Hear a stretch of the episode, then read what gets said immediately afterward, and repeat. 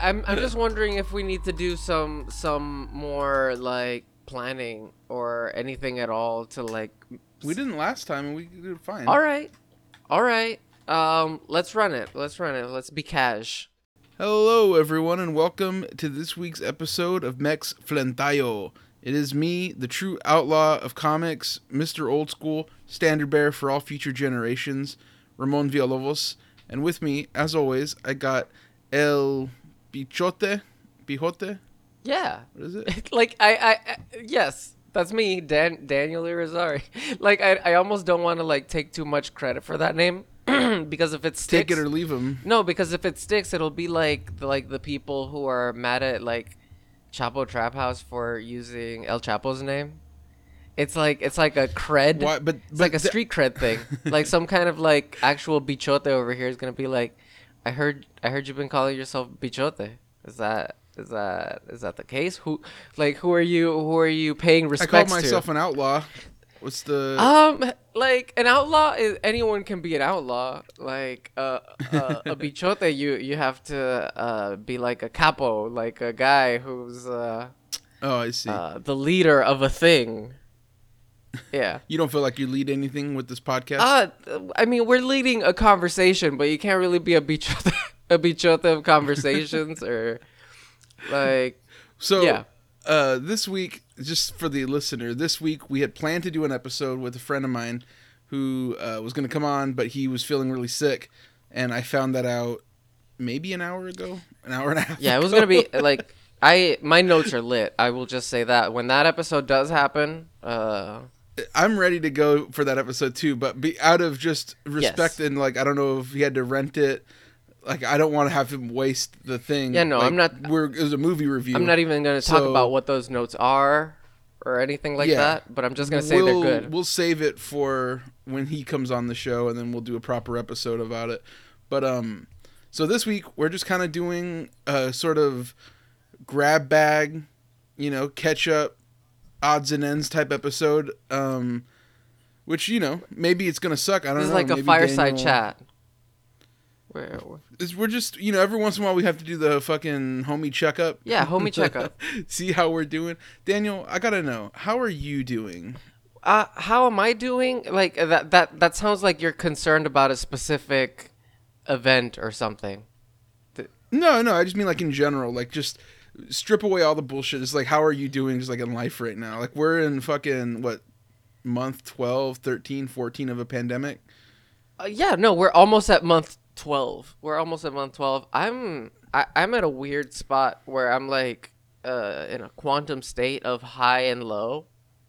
Like I am uh very motivated with my work, but I'm also at the point where I am like you've if you I don't know if you've noticed, but I'm like up at all hours of the night. Um I have noticed that you used to go to bed kind of early. yeah, no, then now you're just now I'll see you up at like two in the morning. What the fuck and is that's this dude on that's about? two in the morning your time. I'm I'm over here in Right, Puerto so Rico. it's, like six in the morning. I'm finishing panels, and I'll Yeesh. I'll like go to sleep, but my cat has me up like at, at most at 10 a.m. So that'll be like Right. four hours of sleep, and then I just get back into the grind. And I'm doing work that I like, but because I have to split uh, my my hours between like a day job. Thankfully, we're in the weekend now. Um, Yeah. I get to I get to be. Can you talk about what your day job is? Is that like something? Yeah, I mean it's it's it's just not interesting at all.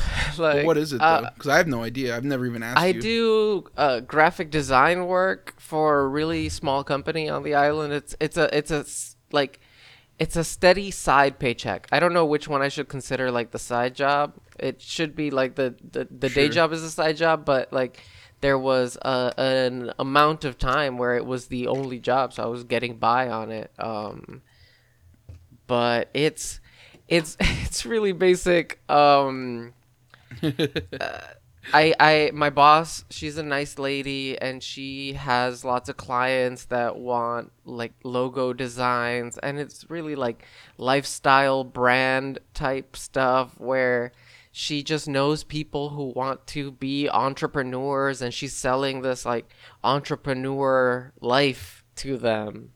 It's very like I have to I have to completely um uh compartmentalize my my Like your, politics. your politics and your like views yes. I about the world and yes. stuff. Uh, it, it it it's fine when I do that. It's fine when I'm just when I just shut down and I'm like, "Oh yeah, it's a it's a it's a lifestyle logo for a woman and the logo is her name and something like something like lifestyle." Like like let's say let's say it's um let's make up a name uh Anna Just like Banana Dinah. It would be like Dinah lifestyle. Anna Banana Lifestyles. And so I hmm. have to get like a nice And what is she like? cursive What, is, what do those people sell? They sell entrepreneurship.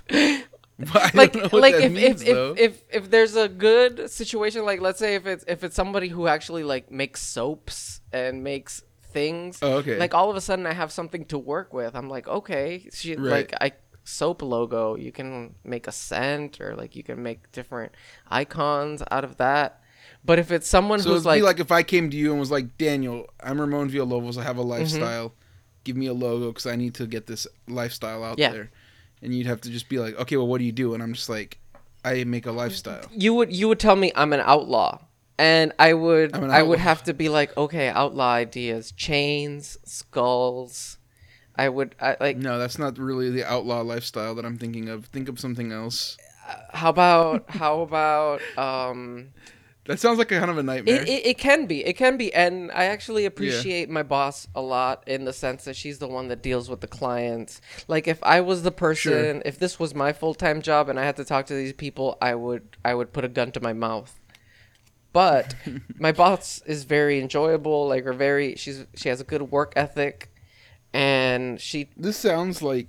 Sorry, go ahead. yeah she she just uh talk talks to me and asks for the essential manual labor and and so i'm i'm fine with her taking her cut of everything because i don't want to talk to those people This sounds so much like my job that I had before I started doing comics full time, um, which is a good segue to like we wanted to do on this the continuing I- story. but before like, before we do that um do, do you do you want to do you want is there anything we should be promoting at around the uh, this Oh minute my mark God. So here's what happened. Since the last episode, which by the way, we cannot thank people enough for how all the kind words they gave about it. But last episode, we had on Matt Bors from the Nib, and he was like, "This is a great show. I love the show." But you guys are just terrible at business. You're terrible at marketing. You're terrible about getting your shit out there. He said that one thing we should be doing is promoting our Patreon at the beginning of the show as well as at the end of the show. I guess it makes sense because that's the only like way that we're trying to monetize this. Yeah. It's not like we're getting ads or anything. we, we, So, we're, we're just front- assuming yeah people will catch it at the two hour 40 mark Yeah, like at two hour forty, two three hours twenty, like maybe somebody's gonna be listening and be like, Oh yeah, that was fun. Like maybe I'll no. So here's the thing. If you're listening now, we have a Patreon, patreon.com slash mexflantayo. Now, what can you get on there? This what you're listening to now. This is just the same exact thing. Yeah, we, we're we're planning on uh, Patreon exclusive content, but for now you'll just you'll just have to settle with three whole hours of podcast a week. Like we like we don't want Right. to we don't want to give people like we don't want to split up this podcast and then give people less content for free and then the same content uh, on the on the Patreon. We want to give people this content, which is the the regular pod, and give people more on the Patreon. Right. And on the Patreon, you know, we've done stuff so far. Like I've put up my old comics, you know, like PDFs, and I've put up um, art, like uh, process stuff, and we're gonna st- we want to start doing bonus episodes that we're only going to be on there, and it'll they'll be along the lines of this, where it's we're not really talking about a specific comic. We're just kind of like maybe doing questions and. Uh, talking about maybe some behind the scenes drama that has occurred, which we're going to talk a little bit about today because we i'll be real, there was some drama that occurred this week. Um but yeah, so you know, if you can spare us a couple bucks, we're not doing tiers, we're not doing anything like that. We, but if you get you know one, two bucks helpful, five bucks is incredible. Uh, you know, it, that it just goes a long way in like paying for the um, you know the the hosting fees and all that kind of stuff. And eventually, we're gonna get Daniel a new mic. Uh, it's coming at some point, I'm sure. And maybe after that, Daniel gets The- some the money. legend Until of the then, new he gets nothing. The new mic could be coming at any day now. We don't know yet. We have to check the finances here at Flintayo Industries. Yeah, we'll we'll have to consult. We'll have to consult Matt. Uh, The ma- the, The manager, he's gonna look at he's gonna look at the books. He's gonna crack open the books, see where the money's Mhm. been going. Um, and then you know maybe if that happens, you get the new mic. But until Not- then, not before he takes his cut. Yeah, Matt's getting his beak wet. That's the thing is we've got, we're actually now because we've brought in Matt as the manager. We we uh we we don't see any money anymore. yes. He the first thing he asked Um, for for was the password to the to the Patreon money. Have you heard about how Britney Spears has been given um uh what is it a consigner or whatever the fuck? Um, Her dad has taken over the reins of her life and her finances. I had I had I had Or been aware was. of all of that. Generally, I I haven't stayed uh tuned to the well, look, there's a new thing about it's like it's blown up because of this documentary series that New York Times did. But that's basically what's happened. Is Matt's taken? He's the Jamie Spears of of Mex Flintayo. I um, oh okay okay this was this is like we're not gonna talk about this in the in, in the podcast. No, I I just mean that like the the Britney Spears. We're not talking about the Britney Spears thing right now. I'm only asking what you because I. I, I, I did want to give a shout out to like Dave Baker, who I thought you were gonna give a shot to Britney Spears. I shout out to Britney Spears too if she can get out of that. Honestly, Hey, free Britney, free Los Bros Flintayo. I am I'm all about down with the manager. Free us. Matt's got us under his thumb now. We have to do Patreon promos at the beginning of the fucking episode. Yeah, he, this is this is the first of many changes. Um, Yeah, there's Flintayo Industries. We've got a new CEO. Yeah. We've got a new ruthless businessman at the- head. It used to be this is the story arc where in the season where somebody does like a, an aggressive takeover, and we we have no idea what we're gonna do now. it's funny too because we've been we've been accusing other podcasts of being financially ruled by like different low grade comic companies Mm. like Fantagraphics and stuff. Uh, but it, now it turns out we are just a subsidiary of the yeah, Nib. this is this is this is basically a nib affiliated podcast at this point. Um, we've had We had Rosa Matt for on. what episode? Um, we had Matt. Rosa was on Matt. Um, now it's now we're the Nib podcast. We're- we're Nib shills. Does the Nib have a podcast or are we it? I think it's us. I think uh, because I don't I don't read the nib. I would never look at that website. I do Um, all the time. They they put out all the best Matt Bors comics. so, anyways, look at our Patreon so that maybe one day we can uh, f- f- get free of Matt's oppressive rule Yeah, um, and go back to the old We're- fun. Next we're gonna switch the password on him Um, at some point. We ha- we're gonna have to because he's again ruling with an iron Mhm. fist. He's he's checking every day. He, he keeps that Patreon open, uh, making sure that we can't. It's got to be like a heist. but yeah, speaking of speaking of oppressive day jobs, um, yeah, like let, let's get yeah, back like to I it. was you, were, you were talking about uh, the similarities. Uh, Yeah, I, I, I like when you tell me about working under as like a graphic design, a general graphic designer.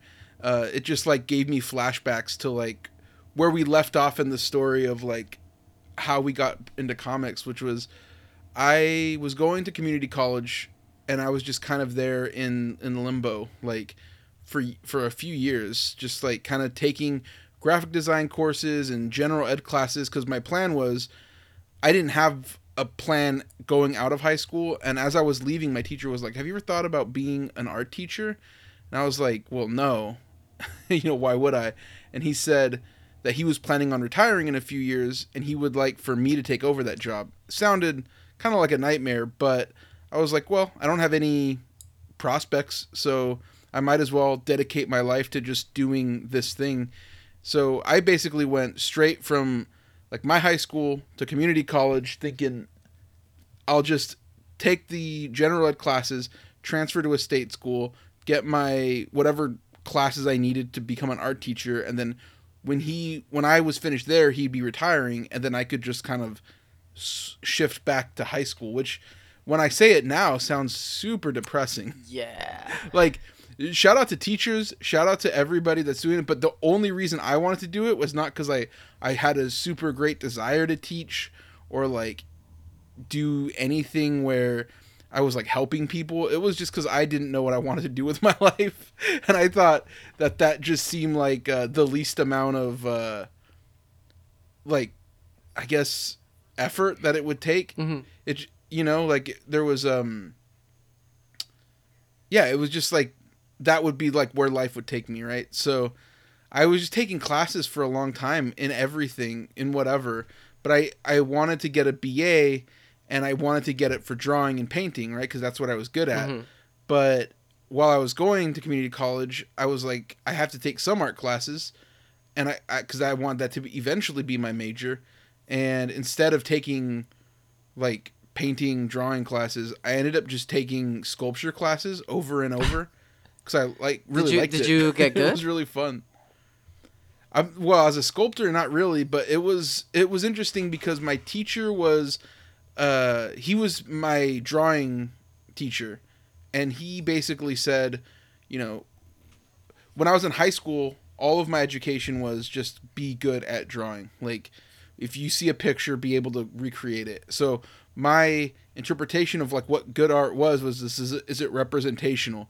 And then when i got into my sculpture classes he was like that's like it, he would say like okay make a sculpture of something like we're gonna do bronze or whatever. I'm like okay uh, i'm gonna do superman. He goes okay but what's what's it saying? I was like what do you mean what's it saying? He's like well what's the superman gonna say? I was like it's gonna say i fucking like superman You wanted some kind of deep, deep meaning to this bronze Superman. yeah, I was just like, it's Superman. What else does it need to say? But he was, you know, he he really challenged me to think about what's the what's the point of doing Mhm. it, which is as an artist, like when I was growing up, the point was make something that looks cool, right? Yeah. That's the whole point. But then it made me really think, like, well, what was, what, like, yeah, what is the point of doing this beyond just does it look cool? And you know, and so at some point it felt like that is all that matters. Like if if you're just going for style, that's great. But if you're trying to say something, like you have to do more than that. And I think that that really that really made me think about how I would draw even in a different way. But like, you know, so in sculpture classes, to get to your point, was I good? I would do things like make plaster pieces of toast. Like I, I made a mold of a piece of toast and then I just made plaster fills of it. I did like hundreds of them. And then I spray I put them in a stack and then I spray painted Jesus on the top of it like a like a, you know, burnt miracle Mhm. thing. And then that was one of my projects and he was he would just encourage it like you should have like 200 toasts. Yeah, that that sounds Like- amazing. yeah, and he would, but he would he would really encourage me to like not think of art as what like what the end goal is of how it looks, but like what it's gonna make you feel. And like you know, I got I got into like looking at modern art and like you know at the same time I'm reading comic books that are you know Will Eisner and like American Splendor and you know more like slice of life comics, not really superhero comics mm-hmm. anymore. So like the kind of comics I was reading were much more uh they made me they made me not want to do like Batman. Was this like your Superman, your Green indie Lantern. phase? Like Like music wise? uh, also with comics, like I, I feel like you had you had described like when you were in a, in a previous episode when we were talking about like image comics or or or either Wildcats or Spawn, you were talking about how like there was a point in time where you were just like above that. Yeah, that was that was probably that era. Like I just wanted to read like Grant Morrison stuff, Alan Moore stuff. Well, you know, although he, I always found that stuff a little dry, but I would kind of want to read it to know what it was. Grant Morrison, I still feel like is the Mhm. best of the superhero kind of comic writers. But yeah, like all that, all that shit of like the Hernandez brothers and um, Adrian Tomine was like huge, and all that was like hitting when I was like in listening to my friends mu- play music downtown and meanwhile like artistically it was when I started kind of discovering oh like the way I should draw is not like I was chasing I was chasing styles of what I thought would be cool. So I was trying to draw like I was trying to draw like Jim Lee, Mhm. I was trying to draw like Cliff Chiang, I was trying to draw like all these different artists and it never felt natural. And then I remember while I was taking those classes, while I was um like kind of just like in state limbo, I eventually one day just was like, I'm gonna try to draw like Frank Quitely and you know, uh, Geof Darrow and uh, Aaron Wiesenfeld, just going through and, like these clear, just clear line artists, you know. And then I I did it, and it was like it felt natural. Mm, hmm It just like it fit it fit perfect. It didn't feel like I my mind was trying to work around like okay, now here's the next, you know, thing that I have to figure out how to do in this. Like that felt like this is how I should be drawing. it became something then- where you didn't need to like immediately go back to a reference to to see how it was supposed to be done. It started to become something more yours. totally. Like it was it felt like putting on like a worn in pair of shoes, Mhm. you know? Mhm. Or like comfortable pair of pants. It wasn't like it wasn't uncomfortable. It was it was it was a perfect fit for the way my mind works and the way I want to see art look. So while I was doing that, I was also working as a graphic designer slash color separator slash just freelance artist, doing shit around town, doing commissions, uh, like on eBay and shit like that, and then also working at a motorcycle shop that was also a screen printer. So the this is where I super relate to. so what this is this is sort of like a, a place where you had to be a, a, a, jack of all trades, like um Yeah, well, so like, but my job was was, uh, my stepdad was in a motorcycle club, and the president of the club at the time, he had all the stuff for screen printing, like that was his his Mhm. business, and in the back of that they had also like a motorcycle club. Uh, to put this into context, this was when Sons of Anarchy was like the hottest show on TV. So like, imagine wow, you were you were in it.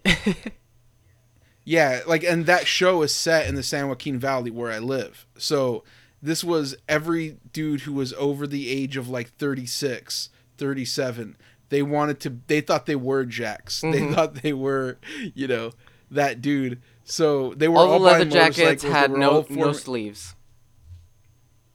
it was all the leather vests. Mhm. It was all Dickies and you know uh, um, Air Force Ones and like long white shirts and wraparound shades and all that kind of shit. Like my stepdad dressed exactly like those dudes on Sons of Mm-hmm. Anarchy, and um, I you know I never I never hung out with those dudes. I never really cared, but they would come to the house and know hang out, and then one day they were just like, "Oh, we need like a T-shirt design. Could you do that?" And I was like, "Yeah, I'm sure I can." Like, because at the time, I'm learning how to do everything on my computer, like for uh, everything. You know, just like coloring and everything. I was like, "Yeah, I'm sure it can't be that hard. Like, what? You, how? What does it need to be? Just?" And he explained every color has to be its own layer, and then basically we print it out on like these transparent sheets, burn them into things. Oh, I can do that. You know. So then I made a design for them, and he was just like, "Oh, can you do more stuff for me?" I was like, "What do you mean more stuff?" And he goes, "Well, if I have a patch from like a motorcycle club, and we need to make their logo for you know these print these screens, could you do that?" Uh, yeah, for sure. So, you know, he, it would be him just sending me sending my stepdad a patch or I would have to go down to the shop if so, if we had somebody come in that was like so I want to start a motorcycle club. And the motorcycle club is for you know black women and we want to be like you know cool 70s Foxy Brown but um but badass with flames behind it. Could you do something like that? And I'm just like yeah no problem. And it would be like you know somebody coming in with an idea for a patch. I would have to make it and then you know they just paid me by the hour basically so it wasn't like good money at all Mhm. but it was enough to like get by like just paying bills with a super low overhead like i was living at home Yeah. in like a shed in the back of my Yeah, parents you were just making money.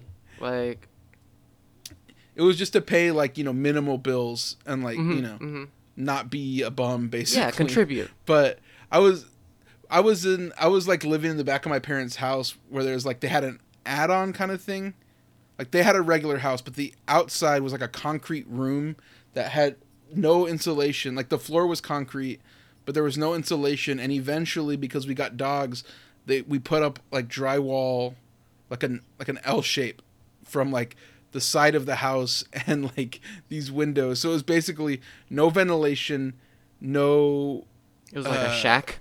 insulation.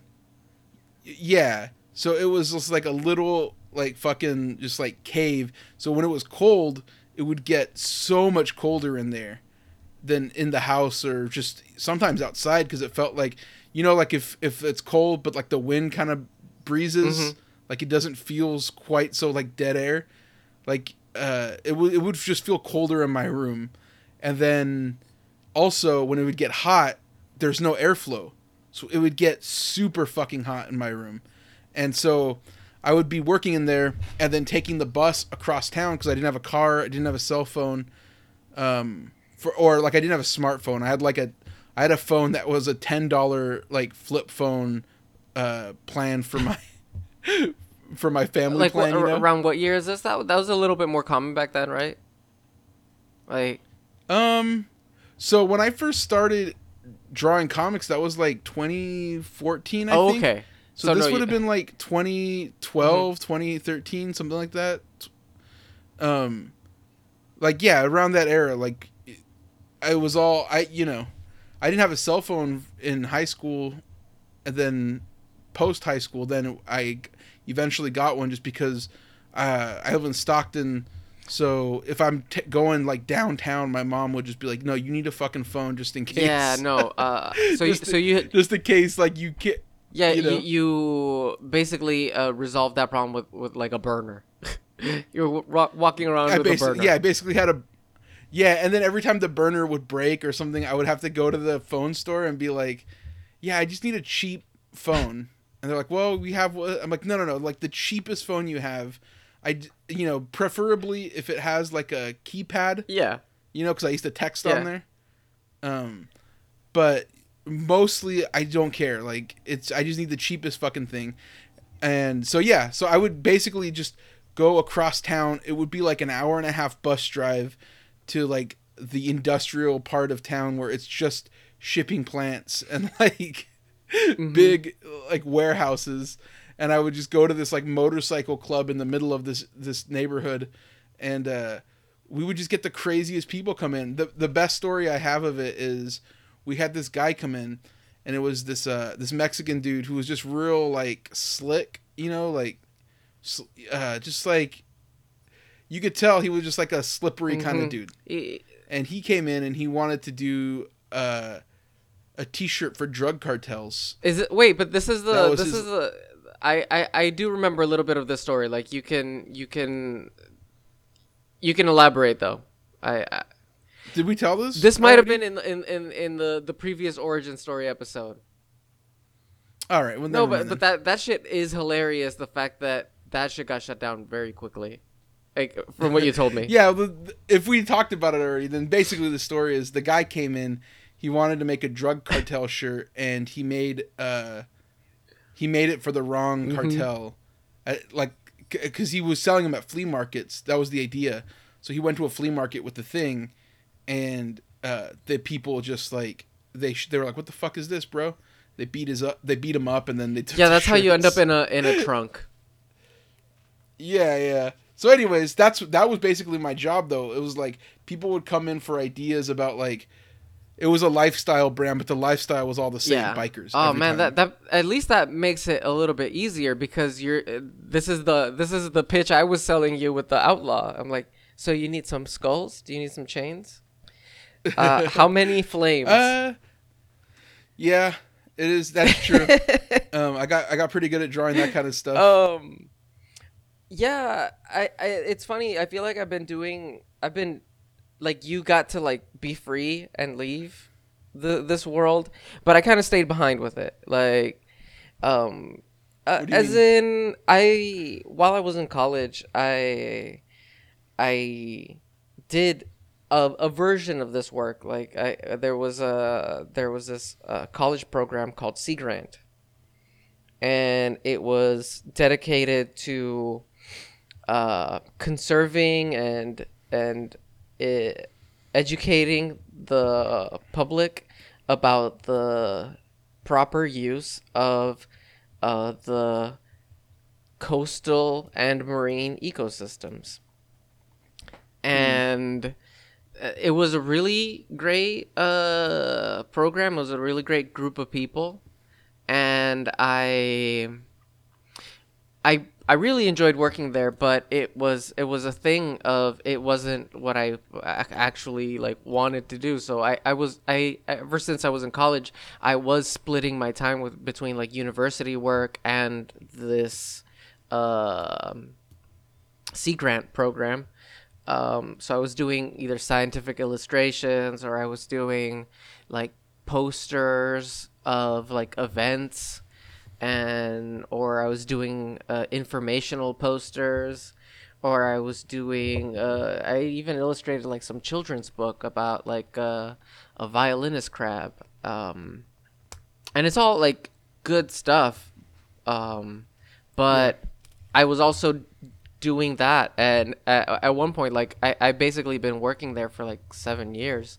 Um so i was doing that while i was pulling all-nighters drawing like judge dredd and shit. Um and it, it just got to the point where i couldn't i couldn't do both at the same time. But i still wanted to i like i still wanted to um, hold up my end of the deal. These were like good people, even though I have some like shit experiences with some of the coworkers. Um, like it, it, it really does become this kind of sitcom situation in one of these office type jobs where, where you will get characters. You will get people who act in a way, act in a way that um, uh, just either pisses you off or or uh, rubs you the wrong way. I remember this one time, um, like I, I got the job because of a guy who wa- who was already in had the job. He knew how to like do like digital illustration, and I, I didn't I didn't love his work. Like he basically he was like a photo manipulator, um, mm. and like once I got there, I was like, dude, like I I want to do the opposite of what you're doing. I like I I I didn't want to run him out, but I really wanted to show the people like over at the job what like a good job could look like. But um right. he I I definitely will owe him forever for being that connection, but I I I couldn't stand him and this is why. Um, one time we were on like this really long field day where we had to go out um and go to another office to figure out how a book was going to get printed. And it, it took forever. So it was like end of the day i had all like this was 8 p.m i was dead tired. I had called domino's pizza. I had made a pizza order that was going to get to my apartment. When i got to my apartment uh, as i as i get there i get a call from from this guy. He's like ah, Daniel, Daniel, I, I need, I need some help, man. I'm feeling terrible. And I'm like, I, I have, I'm, leg- I'm a good person, so I, I, I, I'm legitimately concerned. And I, and I run out. I, I, I get in my car, go to where he is, and, and he's like by the side of the road. Uh, there's a police officer who has stopped him. And I'm like, are, are you okay? He's like, oh, I, I, I got like low blood sugar. I'm all fucked up. I, I don't know what like the police stopped me because I was speeding, but I was I just felt really bad. And I'm like, "Oh man, I'm so oh god, officer, is there is there any way you can he's clearly dying. Um, is there any way we can just get him to his house and he'll like everything will be okay?" He's like, "Officer's not really having any of it." And then I get a call from Domino's they're like, uh, we're outside. I'm like, oh fuck. So I run out. I have to leave again. I have to go pick up my pizza, pay the Domino's guy, and drive back. And since like my my friend here is in is in low blood sugar, I'm like, friend, here, have a have a slice, have two slices of pizza, uh, of my hard-earned pizza that I that I'm so excited that I still haven't eaten." And he's like, "Thank you, thank you, friend." And and so the officer's like, "Listen, I'm still gonna give him a ticket." I'm like, "Oh, I'm so sorry, uh, Alexis. I hope the pizza. Oh shit, I said his name. You can bleep it out. Fuck it. He doesn't know." he's like, um, I, I tell him I hope I hope the, the, the, the pizza will help you out, and I leave. And then when I talk to him the next day, he's like, "Yeah, I just wanted to get out of a ticket." and that's that's fucking with my pizza, my. that's that's where I draw the fucking line. And from that moment on, I'll talk to him, but he's dead to me. Like I'll, I'll Right. I mean, you can't deal with people like that. They're they're psychos. Hmm. that is psycho behavior to trick That's full Joker brain. Way before that that was yeah, even a thing. yeah, he really. went back to his apartment and cackled like the Joker, probably. I, well, you know, how much could the ticket have been? But that's that's this is this is what this is the real kicker. He's like, yeah, no, I went and called and reported it, and officers never really like get back to you, so they just canceled it. and I I was literally seeing red. I I just had to like stare him straight in the face and be like, oh, what a hmm, very good, very good of you, sir. Uh, and yeah, I I can't I I don't talk to him anymore. Um, but that's that's it's just a random story that I was thinking about once you brought up the fact that we were like going into like origins, and yeah, origin. yeah, mode. like during that time I was also doing the um, the the line it is drawn. Um, Oh yeah. that which was uh i guess i guess this was like my first taste of internet fame where people were like talking about sharing my work in any kind of uh significant relevant way um this was sort of like my in to uh So what is the line it is drawn for people? Um, for for for young listeners, for for for younger listeners, around 2010, um, comic book resources had a had a blog, side blog, called uh, "Comics Should Be Good," CSBG, um, and it was run by Brian Cronin and uh, and a group of people uh, who were doing like uh, uh, blog posts, and so they had different like weekly features, and they decided to do one called "The Line It Is Drawn" or, or pitch it, and the idea was to get young artists who who didn't have enough experience to ask for money um, to do a weekly drawing based on like a Twitter prompt. Uh, And the the idea was to create crossovers, to create like uh, this was this was a, a I guess crossovers haven't ended, but this was this was when they were really like blowing up online, where you where you would get like uh, what's what's some classic crossovers? Do you remember any like? I got I did a couple, but not for that thing. Um, but back in the day, that was Yes, Tumblr era for yes. sure. That was Ramon Hustle era on Tumblr, which was again mixed in with this like the era that I was telling you about when I was in college, and I was just like, I want to just do this shit, but I don't. Yeah, it was you know. like uh, comic book I- covers, but with different characters, like classic covers. Yeah. So my classic, my classic one that I made a bunch of money on because I would sell prints of it was, uh, I did Moonrise Kingdom, Uh huh. like the uh-huh. Wes Anderson movie, but with Robin and Batgirl. Oh, that that's that is Hot. That was- that is a moneymaker. It was huge at the time, and now I don't know if people would even recognize, but at the time it was like this is a Mhm. banger. I remember my friend Dennis and I we would just talk about like which of these puns or which one of these crossovers would be like guaranteed money hits at conventions, and uh, the his big one was uh, there was a MIA song called "Bad Mhm. Girls," where it's like "Live fast, die hard, bad bad girls do it well." He made it "Bat Girls." Oh, and he had like in the video she's like riding a car that's on like two wheels on Mhm. the side and she's like sitting at the top so he just did that with batgirl and a batmobile money that was guaranteed money Yes, in that yes. that era. And we'll still talk about ones where we're just like, bro, could you imagine the money left on the table right now of a of a crossover with like, you know, I can't I can't think of any right now, but like I, I I did things it like was like a stupid uh, pun or like a thing where like two popular things yeah, it just mix them up. and and Here that, you go. He actually his job he would he was working for Moviefone and he would have these gigs where they give him some money and it would be like just do all the Avengers but as like the Nicktoon so like SpongeBob is Mhm. Thor, you know Doug is fucking Spider Man or yeah, whatever did, it was. I did you did know? like the And- Sergeant Pepper cover. Like the Sergeant Pepper cover is one that you right. can just chalk like load it up, load it up with anything you want, and it'll be a hit. These were all these were all if you were at shows in 2009, 2010, 2011 money I'm, I'm gonna prints, absolute I'm gonna drop some. I'm gonna drop some on the on in the DM if you wanna if you wanna see them.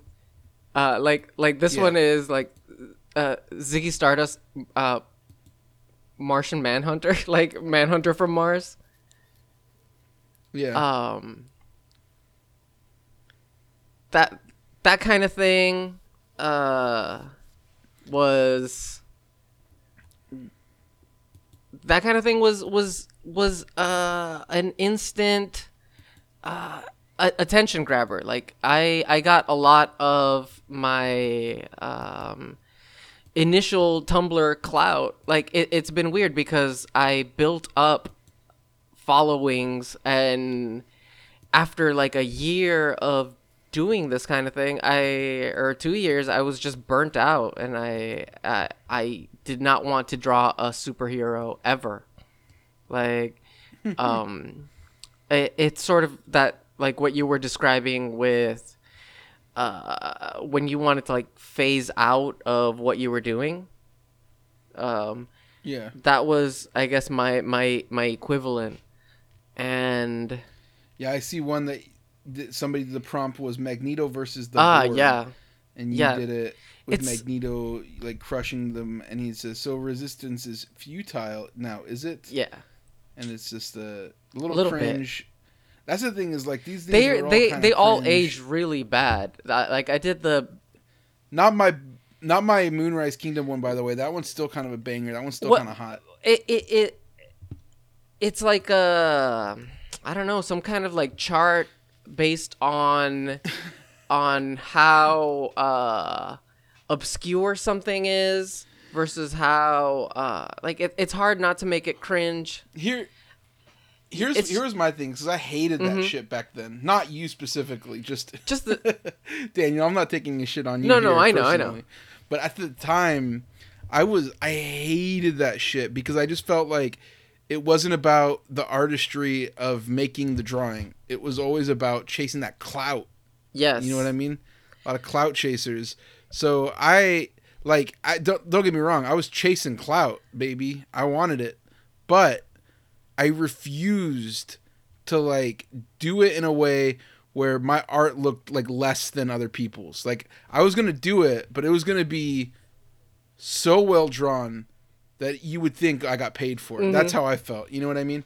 I was never going to like do it really quick just to rush it out for like the fucking Tumblr reblogs. And uh really fast like I realized people don't actually care about that. They just want to see yes. the two things combined. They like that's the thing. The the sharing of it, the the reactions, the liking has absolutely nothing to do with you or your style or anything yeah. about you. It's they're just relating to these characters in an in a unique setting and you could die tomorrow and it would not matter to the people uh re reblogging it. What really though the thing that I, I I think you're generally right, but the thing that really got me like uh that got me attention though was I I re- I found the trick at early on which was nobody else there was a lot of wrestling fans but nobody else was doing wrestling drawings. So I would just mix things with wrestling cuz you know, I loved wrestling so I would just mix, you know certain wrestlers like you know Daniel Bryan and Kane instead of the Batman and Robin cover because they were a tag team, or I would do you know. Uh, Donkey Kong fighting Mario, but they're wrestlers, so they're wearing like you know wrestling gear. The the one that got the re that got put on like the little Tumblr spotlight, uh, it like blew up. Damn, I remember getting that Tumblr spotlight spot. My friend. Oh, I got it, and I, I wanted it. yeah, yeah. I'm like, I didn't expect it, but I did one of Orion fighting Kalibak, and they're both dressed in like you know 1970s wrestling gear. Um, and like you know Orion's mask was like a luchador mask and he was doing I can't remember which hold it was but I wanted to do a whole series called The Man of a Thousand Holds where it was just pun wrestling holds like so uh the Donkey Kong and Mario he was doing the gorilla clutch I did a you know scorpion fighting Kano from Mortal Kombat and he had him in a scorpion Mhm. deathlock things like this right so uh oh Daenerys from Game of Thrones with one of the dudes like the slaver guys and it was the dragon sleeper. So I want to do like a book called The Man of a Thousand Holds cuz this was again before I thought I was going to make comics professionally. This was like I had was doing little little comics on the side with my friends. We staple them together like real like you know real indie comics kind of shit and then I was, you know, about to do like single like one single book and then I was, you know, like a in a year it would take me. But I was I was doing these little drawings and I remember the day when I got on that Tumblr spotlight doing that Kalibak and, and Orion and I was at my friend's uh I was at my friend's like uh they were having a show down downtown and I just remember like my phone was like going Blown up. nuts. This was this was like Yeah, uh, like, post burner phone. I just remember it like buzzed because it was on like Twitter or something, and somebody was like, "Oh shit, you know, it's it got the Tumblr spotlight," and I was like, "Oh fuck yeah!" I just wanted to go home so bad so that I could look yeah, at my just keep computer refreshing all those all those like likes and reblogs. I wanted to see it so bad, but I was I was out, so I couldn't see it because, like I said, I had like a fucking shitty old Mhm. phone, so I was just like dying. Like, God, I got to get home. I got to see what these reblogs look like. Um, but yeah. Oh, you know what? I, I had an iPod Touch too, so I Oh, think yeah. I may have been trying to connect to Wi-Fi with that so that I could check it when I was out. That's def that was definitely what it was.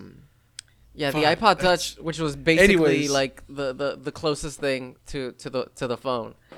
Um, Yeah, it's like you had an iPhone, but you didn't. You couldn't call people, but you didn't have to pay for service Yeah. for it. So I could just connect to.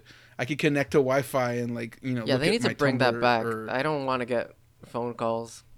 oh shit! For real? Yeah, no, it's just like I, I I guess people do need phones, but I'm just saying. um, You're just not yeah, to talk to them. Just text me. Like we got if I if I'm in the Wi-Fi, if I'm in my apartment at all times, I'm reachable. Just write to me, not from like a phone.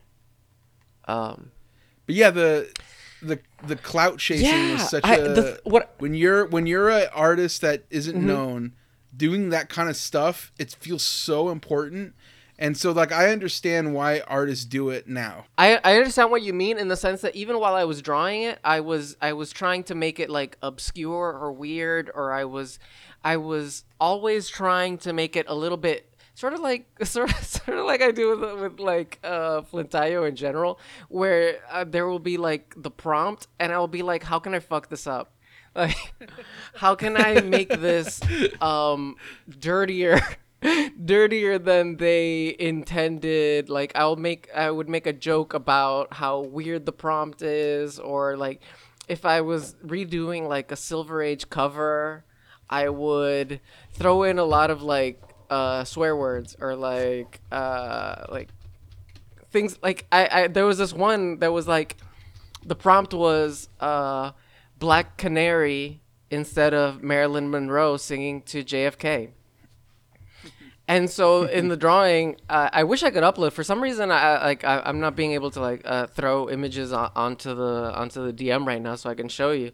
But she's singing like "Happy Birthday, Mr. President," and uh, I have I have JFK like sort of like face palming and saying, "Oh God, somebody shoot me now."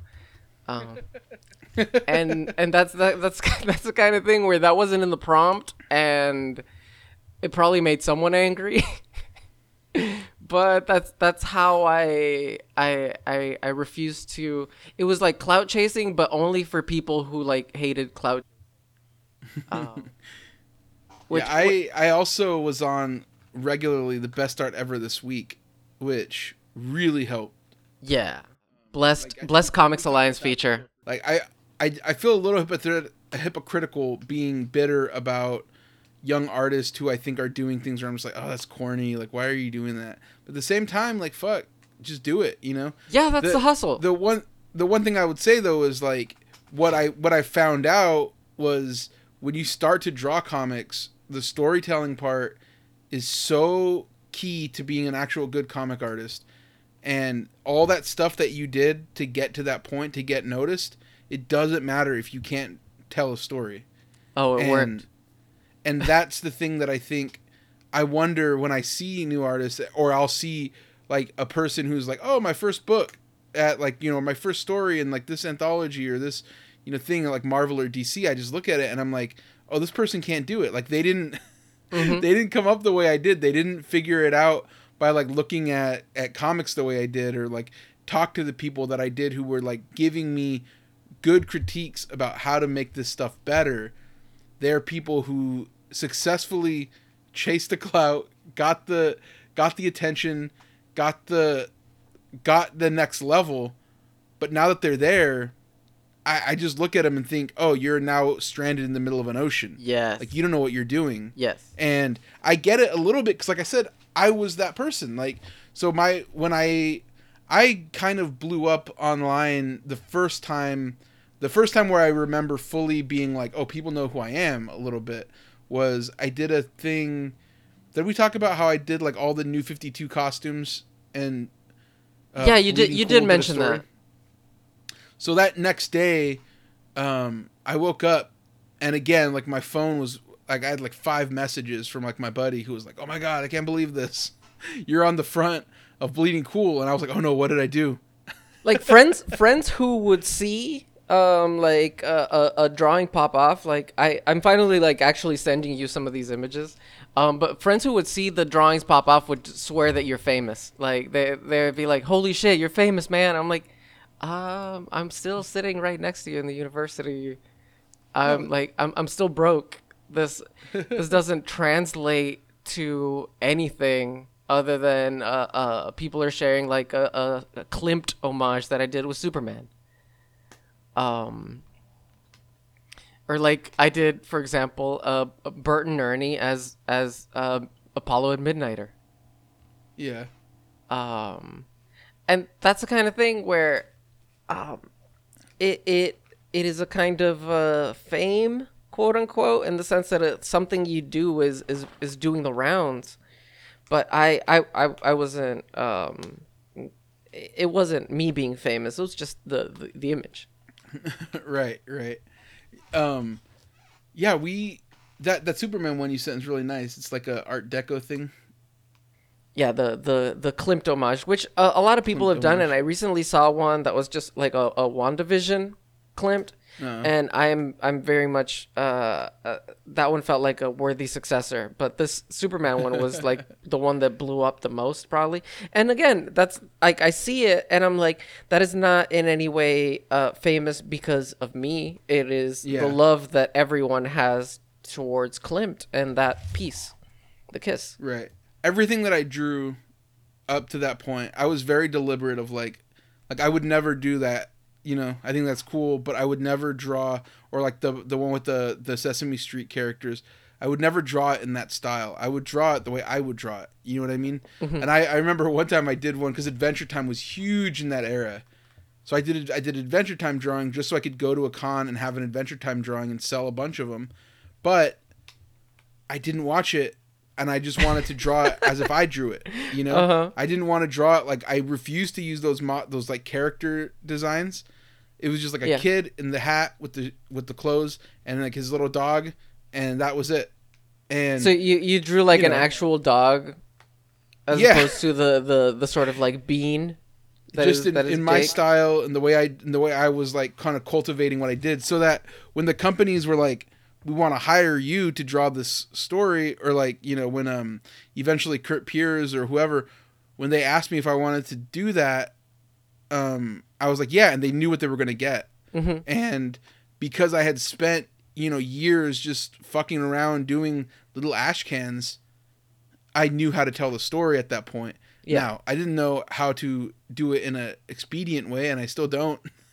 but no, you're, uh, you're clearly you're clearly much more capable. And to what you were saying before, um, there is definitely a, a it's not a generation, but like there w- is definitely a group of people who came up just off of these, and you can tell. yeah, oh, uh, uh, our buddy, our buddy Gleb, Big Gleb, I, I've I've managed to get him to stop sharing bile publicly, but he still sends it to me on the side. and he posted a he posted a, a panel from a or a page from a thing, and he's just like, "This is so bad. This storytelling is awful." And I'm like, "Yeah, it's terrible. It looks like." Mhm. all it looks exactly like what it what it probably is, which is the person's first book. Yes. It looks like they don't know how to tell a story, and they're just they made like eight mistakes on the the same page, and you could just like point them out one by one by one. And like I'm not saying I'm a great storyteller by any means, Mhm. but one of the things that like I really took to heart was I had a friend uh, who was at the Kubert School, uh, my buddy Craig Cermak, and I showed him a page, and he just ripped it apart. And I, it's because I was doing things like you know going out uh, like breaking panel borders and you know drawing out drawing like circular panels and doing all this shit that I didn't need to do to tell the story that was you know clear in the script and I was just like, oh, just I got to make this easier. Like I got to make this clear to read. And so after that, I dedicated myself to just being like, okay, no broken panels, no, you know, uh, no circular panels, no inset panels. Everything that I draw, it should look like it could fit on a grid. Like if it was the 1920s, the you know, like it, it should be able to be readable in any era of comics. And that's like legit was my mentality. Like I joke about being old school or whatever, but I legit felt like for the longest time until I was able to be so confident that you could read a story of mine without looking at the words Mhm. that I didn't deserve to do the tricks of like the splashy like image comics tricks. I think that's Now- what's that's what's so magical about uh, the work that you're putting out now. The things that I've that I've been seeing. It's Like- like, I feel like now I don't give a shit. Like now I've I got it now. Yeah, know? you can you can That's actually employ that bag of tricks, and knowing what you're doing, which is the yeah, difference. Yeah. It's I mean it really is just like they say you got to know the rules before you can break them, right? Mhm. Like if if you can't move the camera across the page uh, or move the eye across the page, move the camera, m- be like really confident and all that stuff and tell the story and like I said, you could tell the story and it's so clear that you don't need to read the words to know what's happening, then you don't need to do all the other shit first. You know what I mean? Yeah, and And so like when I get a script, I'll look at it, I'll read it, I'm like, okay, good. And then when I'm when I'm doing my layouts and I'm working on it, I will just you know, uh, tell it as if I didn't read all that, just knowing what has to happen from panel to panel, and um, it's it's that's partially why you know I said from that era when I was looking at indie comics like uh, Jaime Hernandez. I could I could read those comics without reading them. You know, Mhm. his storytelling is so clear. Frank Quitely's sto- storytelling is so clear that that's that's real storytelling to me. It's not about how you draw it; it's about the way it reads like that, and that's that's something that I again like. I don't want to like you. I don't want to trash young cartoonists or whatever, whatever. But you could tell, and you could tell some older ones too. Like yeah, you know, there's some obvious ones that we've talked about, I think, on this show, where it's like, yeah, this storytelling is bad. And that's what we mean by that is if you can't read a comic without having to follow the dialogue, then that that's not a very well made comic. yeah. There's a lot of there's a lot of like flashy tricks that you can do to make an image pop enough to say um, get retweets. Um, there's there's things you can draw that will lead you to uh, growing a Twitter clout, but if you are tasked to draw a whole 20 page comic book where you're drawing like five six panels per page and it's like a whole bunch of different angles you're drawing vehicles you're drawing backgrounds uh, those tricks stop working you you can see uh, every single like failing or fault if you're drawing especially if you're drawing someone else's script. Like if you're drawing a comic for yourself you can like tailor it completely to those limitations that you might have. But if if if you get a job say at like marvel or dc off some twitter clout you will you will be drawing a professional script with this all, with all these limitations that you've been hiding in your in your like uh, viral social media content.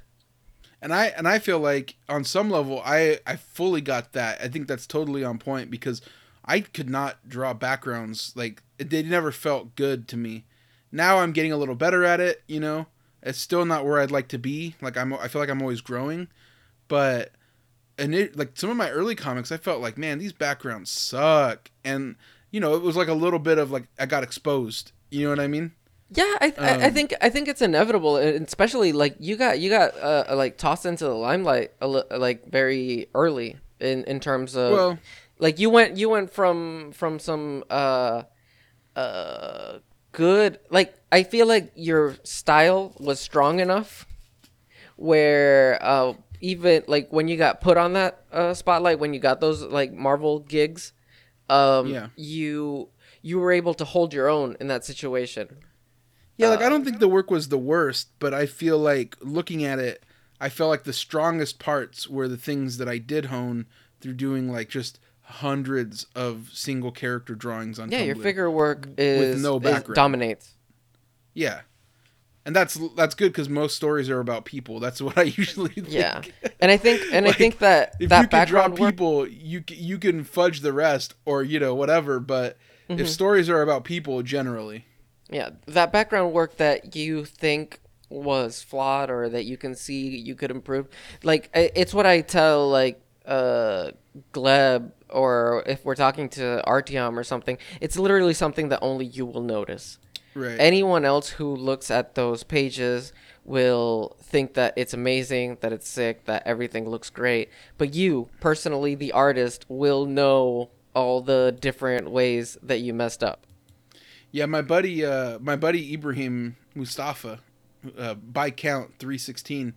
Um, he actually had a tweet I saw today that was like along the lines of the reason why so many people have like uh, what is this shit called uh, Imposter syndrome? imposter syndrome. Thank you.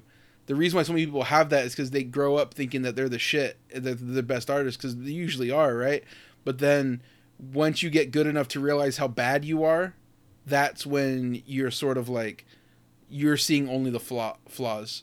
But you're still better than everybody else that thought you know that Yeah. thought you were the shit like the day before.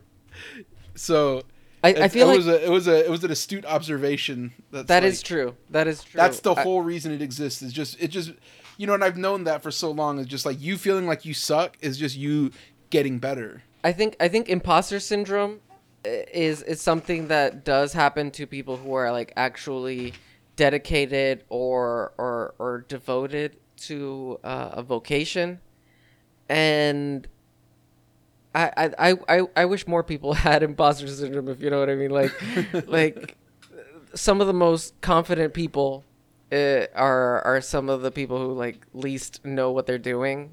Um, yeah. but yeah, uh, the the the imposter syn- syndrome kicks in once you read a a, a, a, a full script. Uh, like the first time I I got like a sample script when I started doing like the the Comic Con rounds. Um, So yeah, so wait a minute. After the line is drawn, after that happens, how do you what's your first book that you do? That you're Well- paid for? Uh the thing is I took my I took my personal comic book work very seriously. Sure. Um I had a, a personal series called Mecha Rain that I was that I was working on. Um I, I I had done it in like my notebooks in high school Oh, we've heard, we've seen. and Yeah, no, I I I, show, I showed y'all a little bit of a preview. Um, We but- should uh, we should put those up on the Patreon, by the way. yeah, those those actually would be would be good pages, It's and good the actual post. the actual Mecharane comic uh, isn't that bad for like a black and white comic made by like a college student. The thing is, like, after drawing these notebook uh, comics in high school, I got to college and I was like, I can't sell my notebooks. I can't like scan Yeah. them and sell them. Um, especially like if the first chapter is not as good as what I'm drawing in these later pages, which I thought were amazing, but it was just like me fresh out of high school. Um, so I had to make the decision that I was going to like redraw and and clean up and and redo the story and take it seriously. Um, and which is I guess the difference between a lot of these people who um, immediately began drawing uh, bigger comics is that I was already drawing like e- even if it was just like an issue per semester, I was still getting more comic book experience out while I was doing like these the line it is drawn stuff. Yeah. So uh, But what was your first paid work though? my first paid work I feel like was getting a first paid work is like you said, you're not tailoring it to what your strengths are. yeah. What was It it was for a local company called Razorblade Apple Comics. okay? You can you, you can maybe uh, Google it to find uh, any of those comics, but it was it was uh, a comic book writer named Angel Fuentes, who's a decent guy. Um, after I had done like the my first New York Comic Con, I went to a Puerto Rico. Like I did it in verse. I went to a New York Comic Con and then I went to a Puerto Rico Comic Con.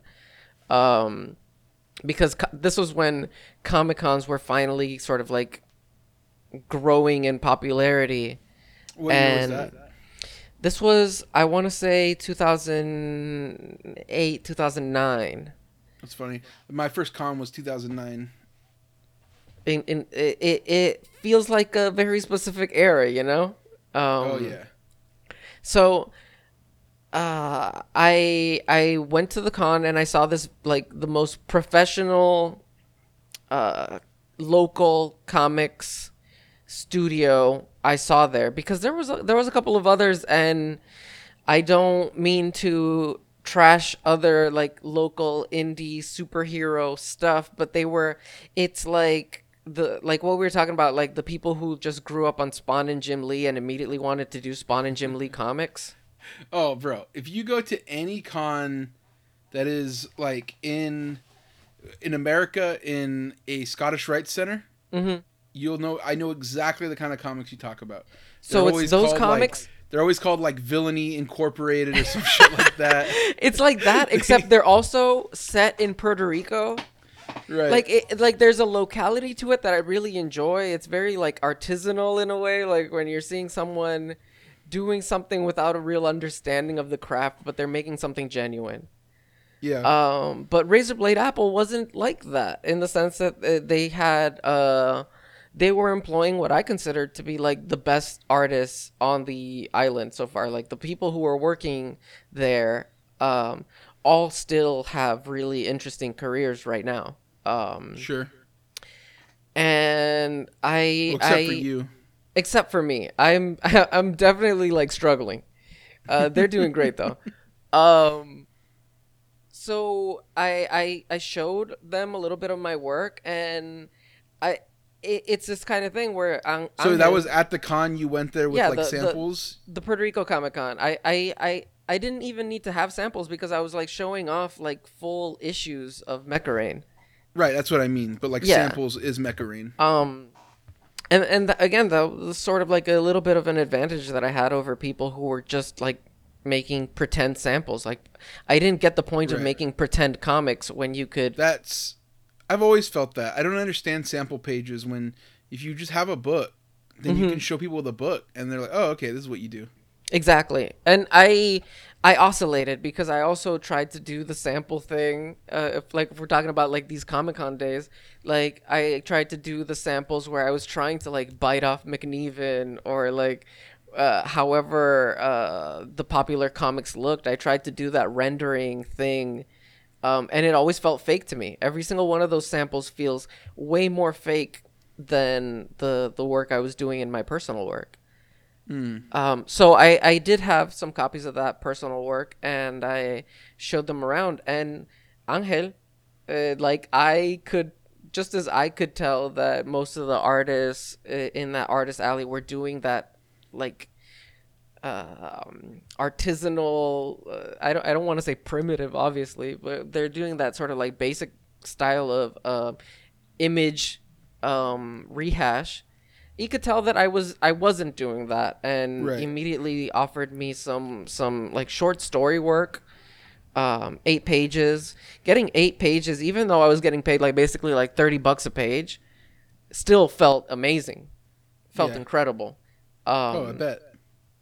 and so I did like two stories with him. One was like he had uh, he had this uh the the Razor Blade Apple universe, uh which is good or bad. Um, he really believed in it, but it was very like all over the place. There was like zombie cowboys, and it's funny. While I've been drawing Holy West for for Seth, I've been like recalling that first sort of like Western comic I did for Razorblade Apple. Uh, it's called Gunbreed, um, and so I did two jobs, two jobs with him. Um, he, like many c- local creators, was balancing his life and his like day job work. So it, it it's it wasn't a self-sustaining studio that could continue production, but he he was connected to the guy who was organizing the Puerto Rico Comic Cons. So he was a little hmm. bit higher up connected, and I got to I got to go to like I think it was like the 2010 or 2011 New York Comic Con. I got to go and table with them. So I I I got a cup like it's not like they paid for my ticket, but I being at a table is is a, is a very different environment than having to like stalk artist alley having to stalk Right. artist alley and get feedback from artists i really admire um it, it, it, is nice to like sit at a table and like approach uh, a, a little differently Yeah, I so I my first work was like I said we were doing um I I got the like the day I woke up after I was on the front page of Bleeding Cool mm, mhm. um I just had an inbox full of people that are asking if I wanted to work on something or if I wanted to do commissions and cuz the Bleeding Cool thing was like uh he doesn't really say if he has a book out or anything but you know, hit him up to give him work or maybe get a commission or something, which I was like, thanks. Uh-huh. you know, I was like, hell yeah. There was, it wasn't just like, here's this guy who nobody knows about. It was like, here he is, and uh, go give him money, which was very cool of Rich to post there. Yeah Uh, that, that- Rich Johnston, Rich Johnson. uh, Did I ever tell you how I I met him at a con once? no I met him at San Diego, and it, it was like he was chilling at, at a at the sky at the not Sky at a the Image Comics like party. They, there's like a rooftop party at at San Diego every year. It was my first Comic Con, and I went there. Um, but I always said I would never go to Comic Con unless I was a pro. So I, I went. you have as- integrity I was I went as a pro, and uh, I saw him at this party, and I could tell it was him because like I know what his face looked like from just like the internet, but also he had like a bleeding cool shirt on, and I was like, Just could you case. imagine, you know, if there was a dude who like like looked exactly like Rich and then didn't have that shirt on, was that'd be crazy. So I was like, that's got to be him. I'm like, excuse me, are you Rich Johnson? He goes, yeah. Like, hey, I just want to say I'm Ramon Villalobos, and like, I never, uh, I I told him, uh, you know, you made a blog post about my art once, and it like really helped me out. Like, kind of like gave me a career. And he goes, oh, thanks. He's like, you should tell more people about that. and he walked away from me. yeah like like I was he, like, he what doesn't the seem to have fuck? that much goodwill I was like, all right, man, cool. so, so, uh, anyways, the next day I woke up and one of the people in my inbox was uh, Kurt Pires, who was a was like a young comics writer and like so fucking hungry to like make shit. So he sent me a script. He's like, hey, do you want to work on this comic with me? And I was just like, no. you know, no thanks. Because like I said, like I didn't think I was gonna be a comics artist. So like accepting any work, it would have to be something where I really felt like, okay, you know. So Serious commitment. yeah, I mean, I was like, I, I had a, I was working, I, you know, I was doing shit with my life, the, other than comic stuff. So I was like, nah, I'm good. And then he was, so he sent me another script, and I read it, and I was like, no, I don't really want to draw this thing. Sorry, man. Like I, you know, no. He's like, well, hey, I have like five other scripts. If any of these are, are sound good to you, let me know.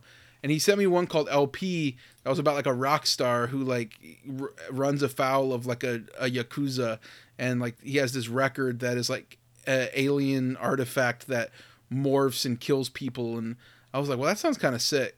And I'm like, hey, like this is just one issue of a thing, but I'd be down to do this. And he goes, oh well, I already have an artist working on that, but don't worry, I'll I'll let him know that he- you're on it now. I was like, "Oh, you don't have to do that." He goes, "No, it's fine. It's fine. He's dead. Like he, it's He's fine." dead now. So then he he like said, "All right, you're on the book now."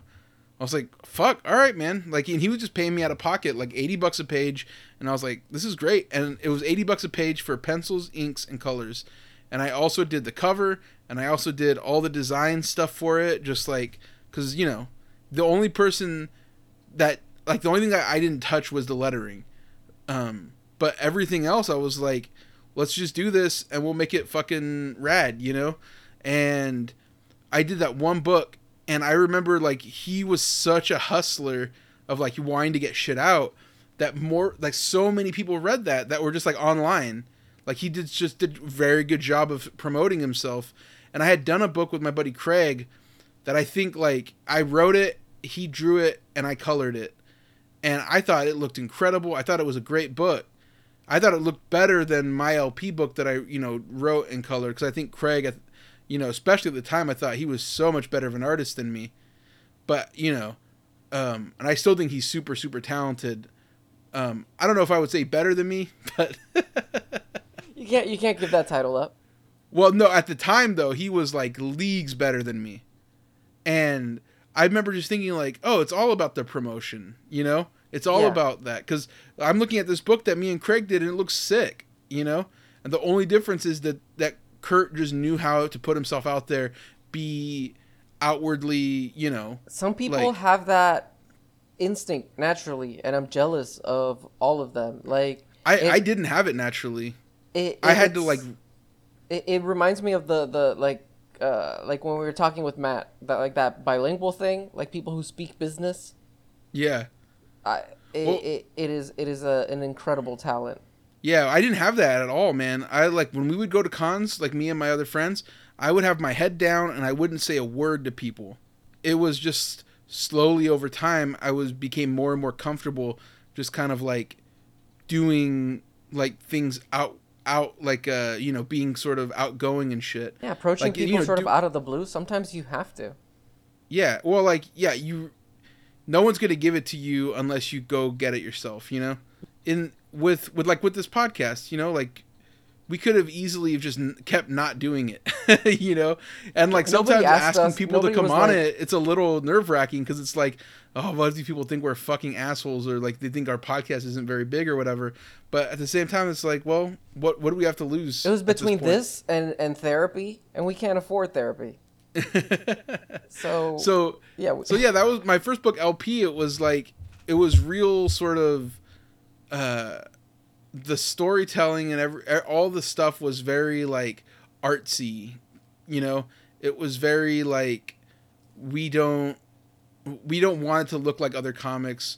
We're, we're here to say like fuck other comics. And um, it was like done that way on purpose because me and me and kurt me and kurt had a big chip on our shoulder it, it, it's like it's like comics when you're a fan of Grant Morrison. it, yeah speci- yeah exactly Like you, you really you really want to blow people's minds. You you, you, want to give them something they've never seen before. Did you ever read LP? No, Yeah, I could send you the PDF. I think Yes. I, I, I should talk to Kurt about putting it on the Patreon or whatever. if but you if you send me like a PDF, I'll read it. But like um, there was there was a period of time like during college where I I didn't really have access to like a comic shop to put in orders or, or oh, that kind this of thing. book was like it was hard to get because Kurt's Kurt like so we made the book and Kurt was like, "Okay, here's how I'm gonna do it. Like a shop can order it, but only if they get 20 copies." Yeah. Um, because that was the only way to for him to justify shipping it from Canada. Mhm. Not a lot of stores got it, and there was one in like Merced that got it. So, you know, I went down there and did a, like a little signing, and it was like neat, you know. But it Mhm. was like you know, it wasn't a thing. But that was my first book, and Doing your first signing is a is a is a is a very interesting experience. Like, oh if god, you want to go on about that a little bit more. No, totally. We should. Um, my first signings were not for those; were for the ash cans. Now, like, that was even another level of like, God, they do not give a fuck to talk to you. Like, they're just like, I'm trying to get Iron Man number eighteen. Like, what are you talking Yeah. about? Yeah. Was that at a comic set- book shop? Oh yeah, always. It- or there were even some that we did at street fairs, which were even more just like Even more less caring s- about you. soul crushingly. Like, what am I doing here? Why don't I just go home? Yeah. but there yeah when we would do them at comic shops it was always funny like it was uh you would always have like a solid handful of people that would support it and then you had just everybody else who was just there for their weekly books and it's it's yeah it's kind of like I think I think in, in in these kinds of signings, uh, like they're almost just networking events to uh, talk to other creators. Like I remember um, for these Razorblade Apple comics, they they they brought me up to do a, a signing at a at a comic book shop in what Área Metro, which is what um, people from the island, quote unquote, call San Juan. You know how like uh, San Juan refers to the island. Well, the island refers to San Juan as like the metro area. Um, and so there was a comic book shop over there because uh, Angel, the the writer that hired me for these these books, like was like Área Metro based.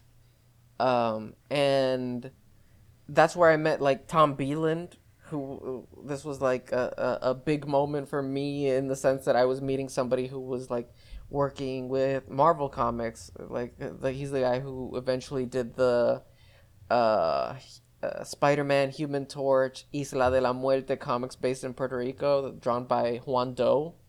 Mhm. Um, and that was like another one of these instances where, like, yeah, sure, like nobody gave a shit about the comic I was drawing. Nobody really cared about the story, it, it or or my art particularly. But when I would show Tom Beland my work, he'd be like, "Oh yeah, no, this is this is legit. This can." that was the first pro that was like holy shit this is cool Um, it, it's it's not it's not like the first pro, but it like whenever you're going through that imposter syndrome shit, um, hearing somebody who is actively working in the industry tell you that like this is viable, what you're doing is viable, is incredibly um, motivational.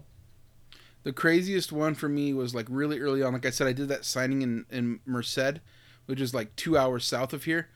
Uh, it was like a, it's a pretty cool shop, Red Sky, and um, before he had moved to Las Vegas, J.H. Williams the third, he Oh, lived in mhm. Merced.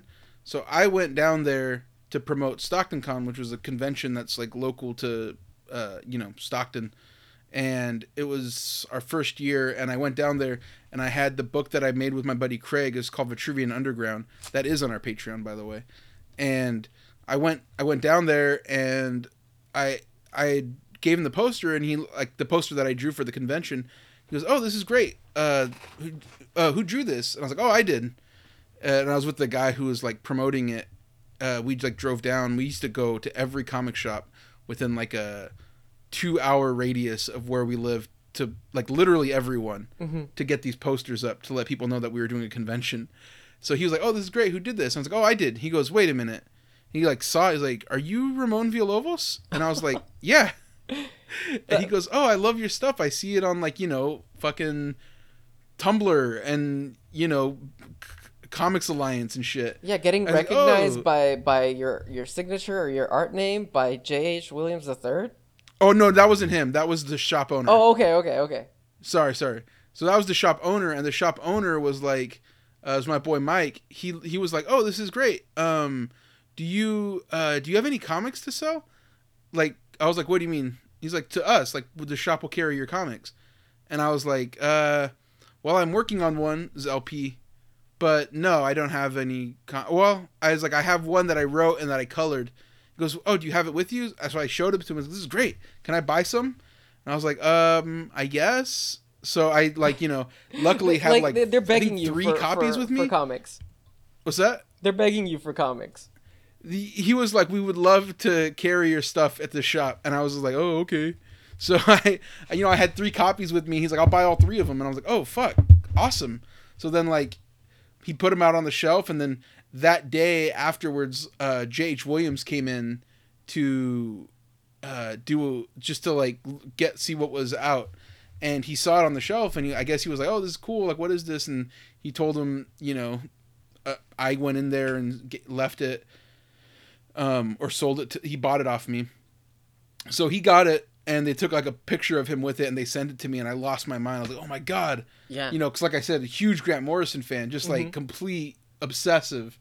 I'm like, this fucking dude did Seven Soldiers of Victory. hmm he's doing, you know, he's like the fucking coolest. And when we made Vitruvian Underground, part of it was like, okay, look at like how he does layouts. Like we want to do layouts like that. We want to be creative.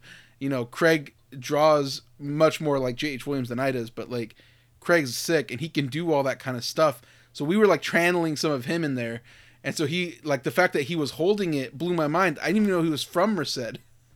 you know what I mean? Yeah, yeah. Like it was it was like it was like if you showed me Frank Quitely holding up my drawing. You know Mhm. what I mean? I would have been like, yeah, no, J- what? JH How did is uh is elite. yeah, he's like a le- he's a legend. He's so fucking sick. So then he had a signing for I think Batwoman. The first thing was coming out, or like the first one that he made was coming out.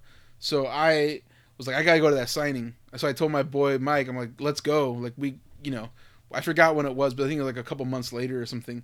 So we went, we drove down, and um, I just had like a stack of books for him to sign, and I, you know, got him to sign them, and I was just like really nervous, like, oh, so um, You- I actually, you, you secretly I- you went in with with books, uh, but you had a secret intention.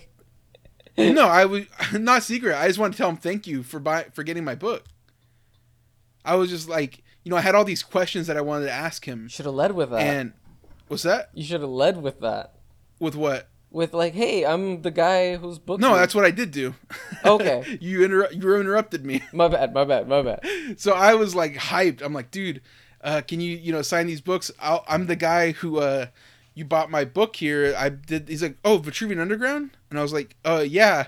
He goes, oh my god, and he like puts the books down that he's signing, and he just like starts talking to me about doing a creator own book, Holy shit. how I like if I planned on kickstarting it, uh, and I told him like we did a Kickstarter for it. We like we didn't succeed by like two hundred bucks, and he was just like, "What?" he was like, "That's crazy," and he was like, "You know, you should uh, if you do another one, let me know and I'll help promote it and like you know do all this shit." And I was just like, "Oh my god, this is insane!" Like Yeah. he he was he had more questions for me about my book, and I'd never even got to ask him the questions that I had about fucking being J.H. Williams. Yeah, yeah. That must have been like So a I, hell like- of an adrenaline rush.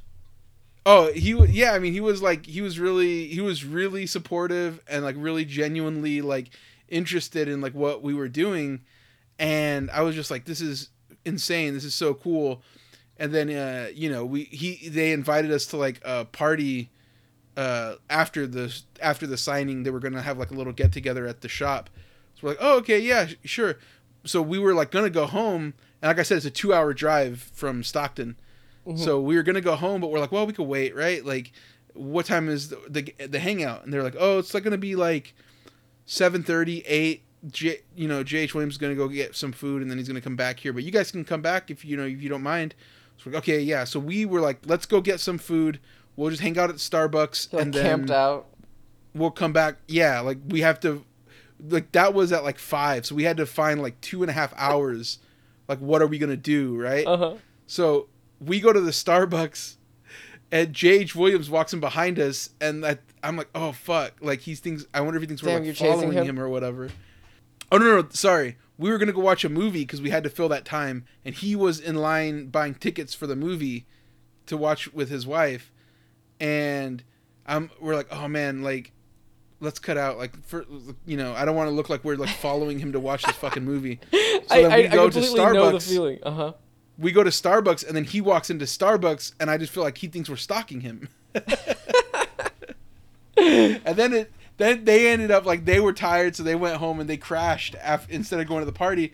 And then we went to the party and they were like, "Oh yeah, J.H. Williams went home." And we're like, "Oh fuck." All right, well uh, so we still hung out for a little bit, but Uh-huh. it was like I don't want to like, you know, Yeah, that. I, I was like, "Oh man, he this guy thinks we're like fucking creeps or whatever." yeah, it's the equivalent nah, to that situation super where you say I- bye to someone and then you start walking in the same direction. Oh, dude, yeah, we bumped into him like three times, and and also like we had invited him to come to Stockton for Stockton Con, so like we didn't want him to think that we're following him to just keep asking him, you know. It was it was like, have you ever seen Foot Fist Way? No. Uh oh fuck, you gotta watch that movie. It's uh, Danny McBride. Oh. Um, the But Danny he- McBride he's like- catalog is, is good. I I know, but I'm, it's his first one, yeah. But he he he sees this like Chuck Norris dude, and he invites him to come do like his uh, town to do a demo, and it, then you know they like go to a party. It felt like like that's what was happening, but you know.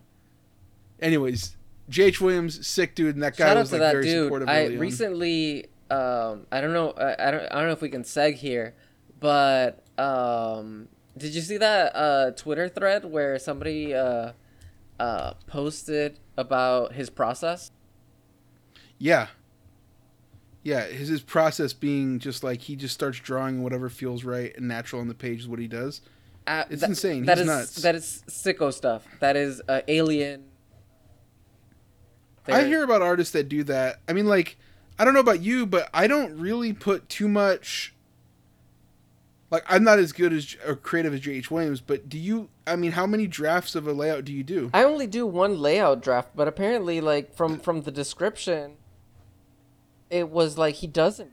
No, but you know, He like reforms a page. Uh, apparently. yeah, but I mean, if you're, I'm not saying like do this, but I'm saying like if you, I used to do pages where they're not nearly as good as him, but like I don't need a layout. At a, like I know what I'm gonna do. You know what I mean? Yeah, I, I feel like I, I, I use my layouts a little differently. I use my layouts as like practically pencils. So I there is Yeah, a lot of digital. improvisation once I like blow that layout up and I start inking. There is a big improvisation process where maybe somebody might be like, "Wow, you came up with this whole body, you inked this whole body off of like the stick figure." But nothing on the level like I do need to like fuck up a layout three or four times before I find what I'm what I'm actually trying to do. Yeah. I think it's I think it's different in illustration stuff than than pages, but you know, his stuff is illustration and pages, so it's different for Yes. him. He's like he's a he's an insane person who's just, Yeah, he's in his own category. he's in his own level, but that, that actually again to to move on a bit um it reminds me of all these fucking sketch versus final memes that I've seen going around. oh, around. they've been and I'm just like I've been fucking stop. participating. I'm sorry. I I'm t- sick of it. This is the cloud chasing stuff that pisses me off, bro. You gotta you gotta hop on these I'm trends. wa- I'm, sorry. I'm I'm like only a, I I'm don't a care baby about 1k uh followers boy. I know, but I'm looking at them and I'm thinking like, who gives a fuck? Like some of these, some of these people, by the way, their sketches look better than the final because they just overkill everything. Uh-huh. Uh-huh. Um, but you know, it, it basically there is a certain kind of person on Twitter, like a certain type of guy, certain type of artist, where they want to convince people that art is like this magical process, that it's like a thing that's like a trick, like a circus trick, and you know they are like a select privileged few who are able to like magically make this shit happen. Or they they try to like break it down as like this is very learnable and here's like the trick to how to do it. And both of you those both camps i i fucking hate both of them. You know what i like daniel? What? art That's a, just a finish. Show me the ending process. I don't. I don't want to know that it looked like this a bit ago and this is what it is now. Just show me the thing that you're doing. You know, like I- sure, show me inks, pencils, colors. Fine. Show me pencils. Show me inks. Show me like in separate things. But I don't need to know. Oh, this is how this thing works. Like, oh, here's how I would color this thing. Here's how I would letter this thing. Like, it's so fucking irritating that every time I go on Twitter, it's like wizard how to draw in the fucking pages, and it's it is like, I it- who is this for? I- it's I- for people who don't even draw. I, I like I, I see so many people um putting it uh uh putting the responsibility on themselves to make tutorials for other people.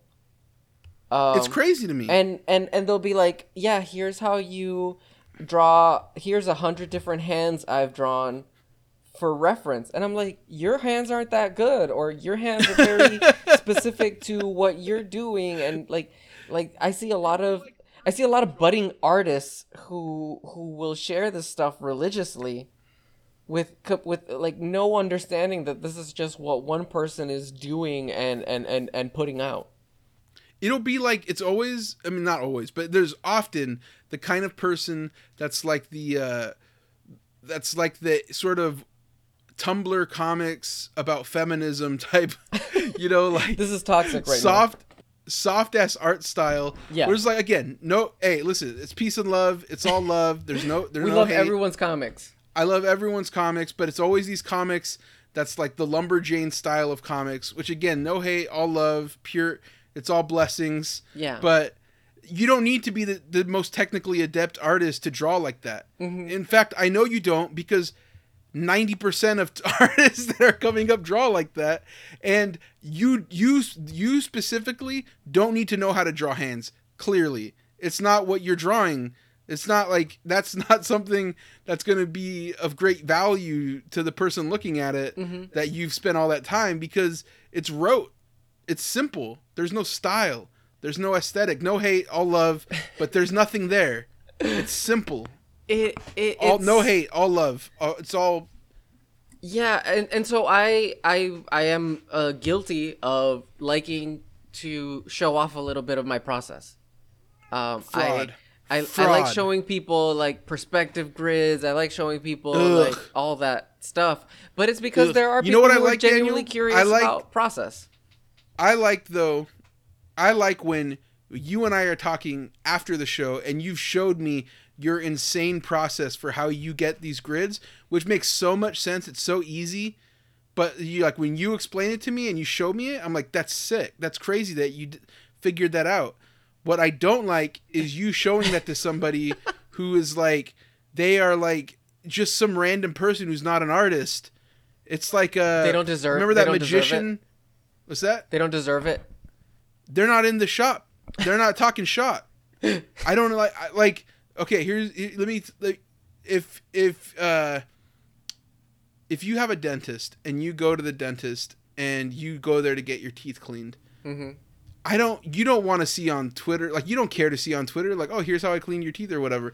But there are people who think it's very fun very to like pretend that they do a thing that they don't do and when you do that with art to me it devalues the process of making it by showing every step by like just like not just like doing it once or twice people's entire brands are process things Yeah. or tutorials or pro tips and all this shit and it's just like it's exhausting to me as somebody who doesn't care because I'm so good already. I'm I- so great. I like to see it as like we're uh, or me, the people who do post process stuff.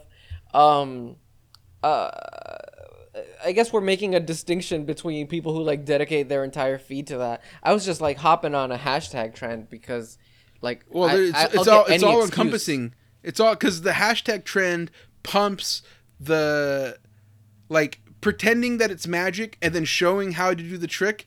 That has to go hand in hand, right? Yeah. It can't just be its own thing. It can't just be art. It has to be, oh, it's the beauty of the but that's creative the, that's process. the reason why that's the reason why videos of people doing a drawing sell or move or retweet way more than just a drawing Here's how you know I'm consistent about this point, by the way. I mentioned that I'm a wrestling fan. Hmm. One thing I've always hated, always hated, is in wrestling, they're like fans of wrestling talk about the business of wrestling and they talk about how the fact that it's fake and how that you know they talk about you selling and like they're, they're the face and they're being booked like this and this is the what like I hate insider wrestling terms used by fans I was because listening I'm not to, a wrestler. I was listening to um, Gutter Boys, and they were saying stuff like shoot and face. I and hate it. and I just don't know what that means. So like, yeah, because that's the thing is though, like these those the gutter boys are not fucking wrestlers, and if they want to talk about comics, I guess they can do that because they technically qualify as comic artists. I wouldn't call them that, or you know, They, but they, they uh, pass on a technicality. technical technically, you know, they're doing like the indie shows at like gyms or whatever, which is They're, great. I love that They're wrestling. affiliated to a publisher. they you know they they get their they get their bread from Fantagraphics. they you know they're they're keeping them afloat. We don't really do that here at Mex Flintalo, but um, my point is that when that when I go to watch wrestling, I don't want to be told this is fake and let's all be in on it. I want to root for the good guy and boo the bad guy and just experience this in a pure way. When I see art online, I want to see the image and think, "Wow, this is sick." Like like like if it's a Holy West page, it's like wow, that's a real cowboy. It- I want to just look at it and experience it for what it is. I don't need you to tell me how you drew that phase, how you did this, you know. I don't need to know about all that. I don't need to know about I mean it's fun, you know, Mhm. but the fact that that's the only shit that's popular, like that'll be always more popular than just like the straight art, which is you know not always the case, but It it, it it it sadly ends up being like how many. It's sort of like an album where you have singles yeah, and then you have the rest of the tracks. It's like how many like it's one of the reasons why I like posting old pages because how many people actually read Judge Dredd and got to see what I did on like page 15 of issue 6 uh, like some kind of art that I really really really really like. I guess I guess my my point is fuck the process, okay? Fuck Yeah. the process. It's a job. So I I when I, I, when I look agree. at when I look at uh, art that I love, the comics, Mm-hmm. I don't think about like when we talk about on the show, we don't think about the technical ability and like the training and all that shit of like what we're talking about the story, we're talking about the art, whatever. But we don't need to know. We don't. I don't. I never want to see Todd McFarlane do an explainer on how he draws texture or whatever. I know that some of those things exist, whatever, whatever. Yeah, no, uh, but that's the that's the like the Wizard magazine section of a pro artist. And there's the video with Stan Lee. It's very fun, whatever, whatever. But that'll never be as cool to me as Spawn on the page. It is what it is. You know what? I'm fucking old school, Daniel. That's your that's your deep old school conviction. I fuck the process. I'm old school, baby. I'm I'm new school. I'm gonna take over. I'm, You're I'm a clout- following you're- the dude, you're- trends.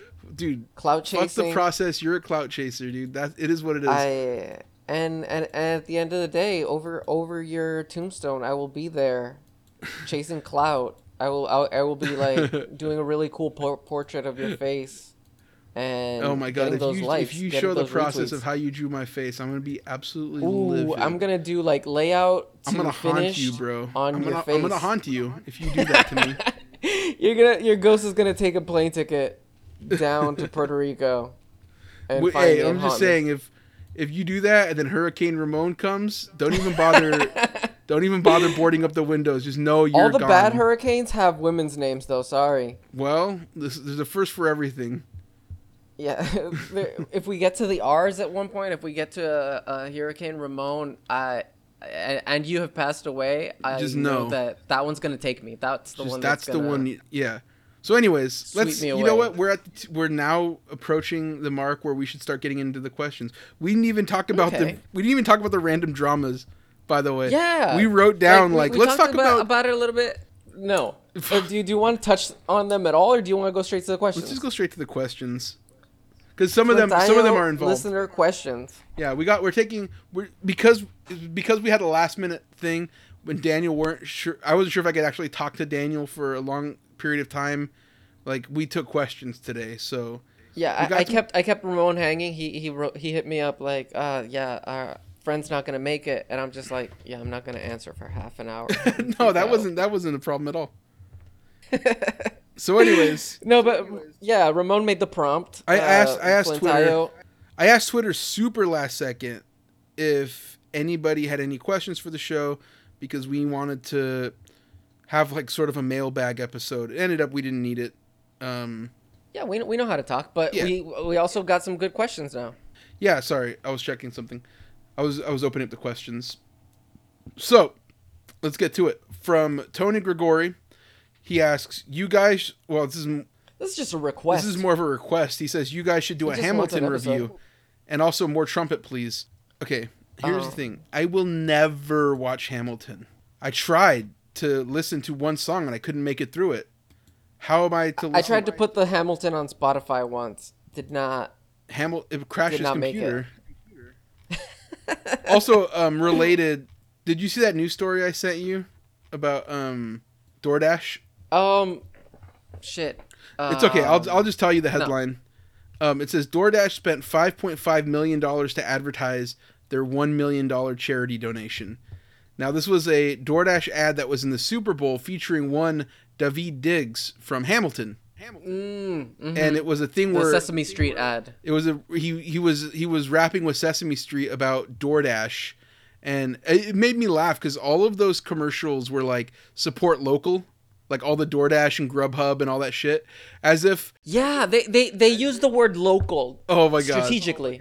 In, in a way that was very sickening. The the the Cardi B Wayne's World one, they only used the word local. it was insane how they are trying to reframe this sort of crushing gig economy uh food food delivery Psychopath service. shit. What's that?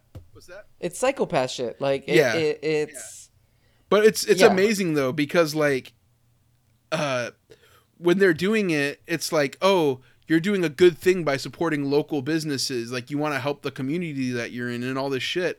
But the people delivering the food it's just ruthless sort of technocratic capitalism where they're just like getting these workers who are being paid like shit they can't unionize. And it's just like the gig economy that's going to be you know that we've dealt with in comics for a long time where it's all work for hire you know uh, no long-term contracts no unions and they want to bring that to just like everything else. And the fact that like DoorDash and like Lyft and Uber and all these companies like f- work to destroy workers' rights in California and then they mm-hmm. like do a 1 million dollar charity donation and they spend 5.5 million dollars to advertise that donation to to mask the fact that they're just like ruthless psychopaths and then they get fucking the guy from Hamilton to rap with like fucking Elmo and Big Bird. It, uh huh. Oh, I wanted to die when I was watching that. it, it was it was like uh seeing these these corporations parade around in like the skins of of, of, of these characters like like they ripped out off their skin and were wearing like masks made out of uh like Wayne's World guys. I mean, they yeah, they literally it, that those guys might as well have been puppets. yeah, they, they really did look look like like wax museum. Uh, They look like animatronic the Hall of Presidents, but it was like party on, Wayne, party on, Garth. Yeah, the only the only person that was alive in there was Cardi B. Yeah, although we Oh. question on a routine basis if that is not a clone Cardi B. The the one that does the sound effects, the for the for the commercials. But they all, all I know is there there was a Cardi B who supported Bernie Sanders, uh, great, absolute queen, absolute icon, and I can I cannot imagine this is the same Cardi B. I have to imagine that this is a clone. This is Cardi think C. I think that Cardi B is a good person, but she also was raised in an environment where she wasn't gonna say no to a bag. Well, yeah, no, I Like- understand that, but I'm suggesting that she would because she's a true communist, but she's a clone, so that's why she's betrayed her values and um, it has has perpetuated the neoliberal agenda. Yeah, Could you? I, mean, could you just do that to like pretend that you're that a Puerto Rican or Dominican queen uh, did not betray you? I I I have so many like uh mental gymnastic redundancies that I can use to justify like Cardi B doing something like really fucked up or like or like AOC having some kind of like a little bit more liberal politics. When AOC will- when AOC took the picture with those Bolivian dudes, you were was like, nah, Yeah. she- that wasn't her. she That was a cardboard did- cutout she- of her. she did a she did like a, a bit of a like during the census she was in a campaign and she was sort of like doing it in partnership with Lin Manuel Miranda and I'm like Not her. Not her. That's not yeah she's no she's it is her but she's doing it out of like Machiavellian Oh, I see. politics reasons where I can I can understand and justify everything for my queen You're saying she's not the pawn; she's taking over the pawn here. Yes, she's doing she's doing the game. She's playing the game in a way that she will uh eventually like take over.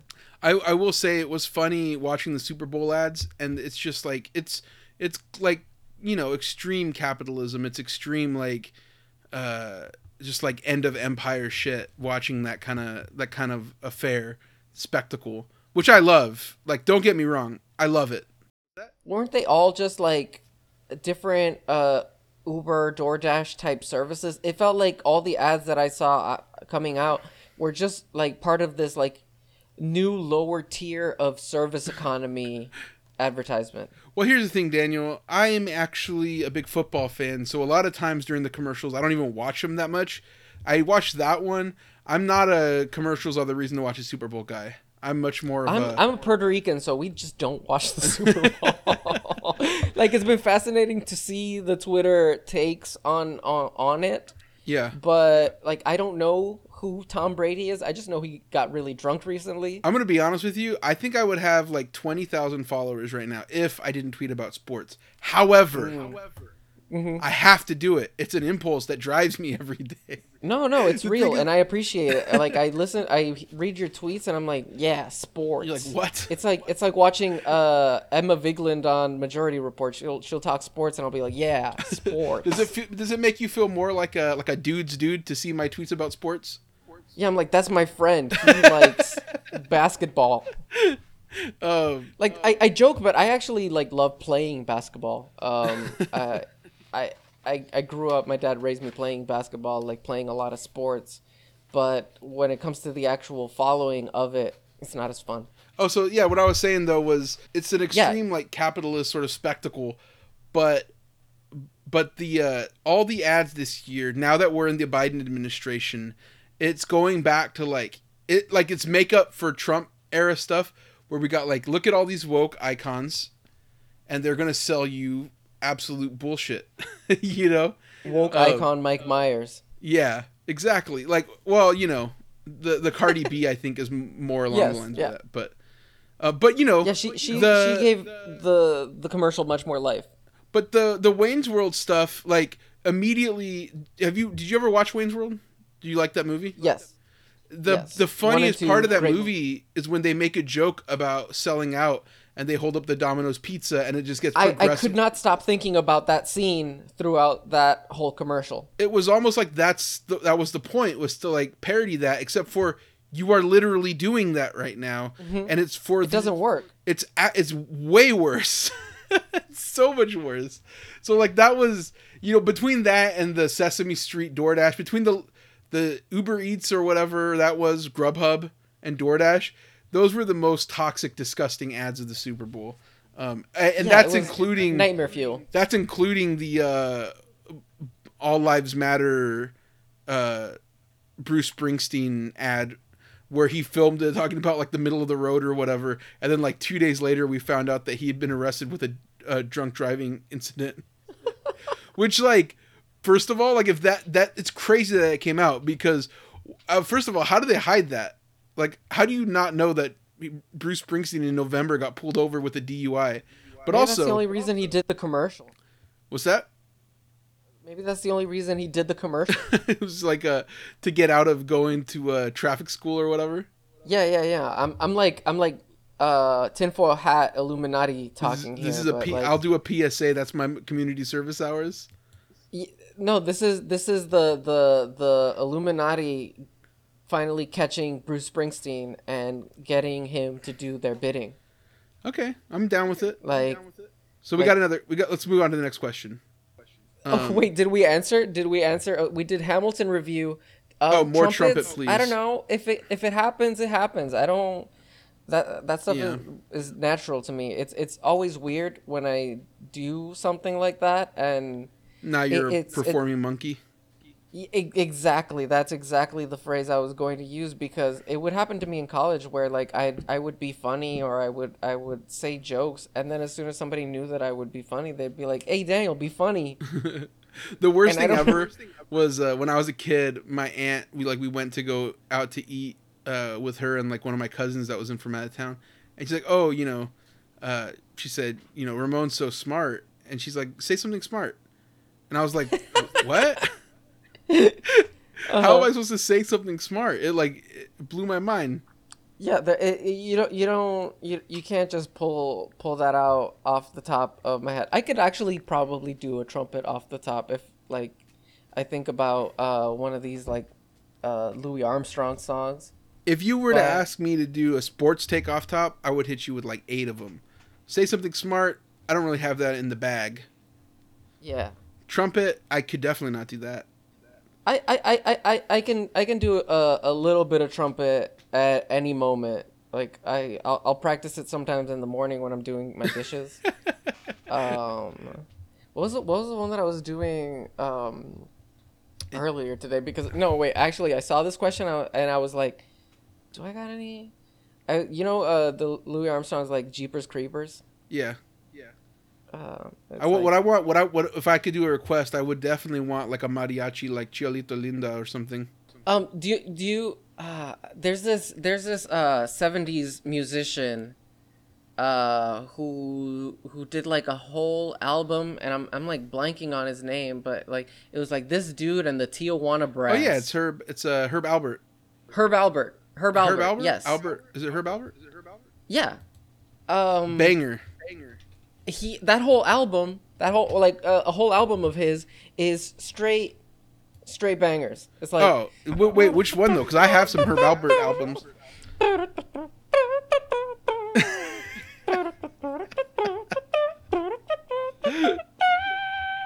There it is. then that's that's a little bit of uh trumpet for you. He's got a song called "The Lobo" that I fucking love. You sh- you, you should uh, make it into your theme song. Yeah, maybe. All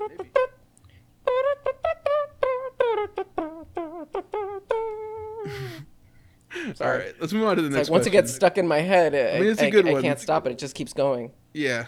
Yeah. Let's. We gotta move. If if if if if Max ever needs like a new intro, um, maybe Sophie wants to like uh, remix some trumpets into it. Highly doubt she wants to do that.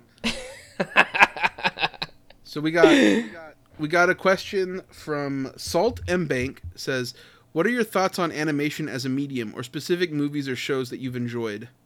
Uh, do, do you do you want to start that one off? Sure. Uh, my thoughts on animation, you know, I respect it. Um, I guess because as a comic book artist, I, I really do think that what I do is the purest form of art storytelling with with drawn images.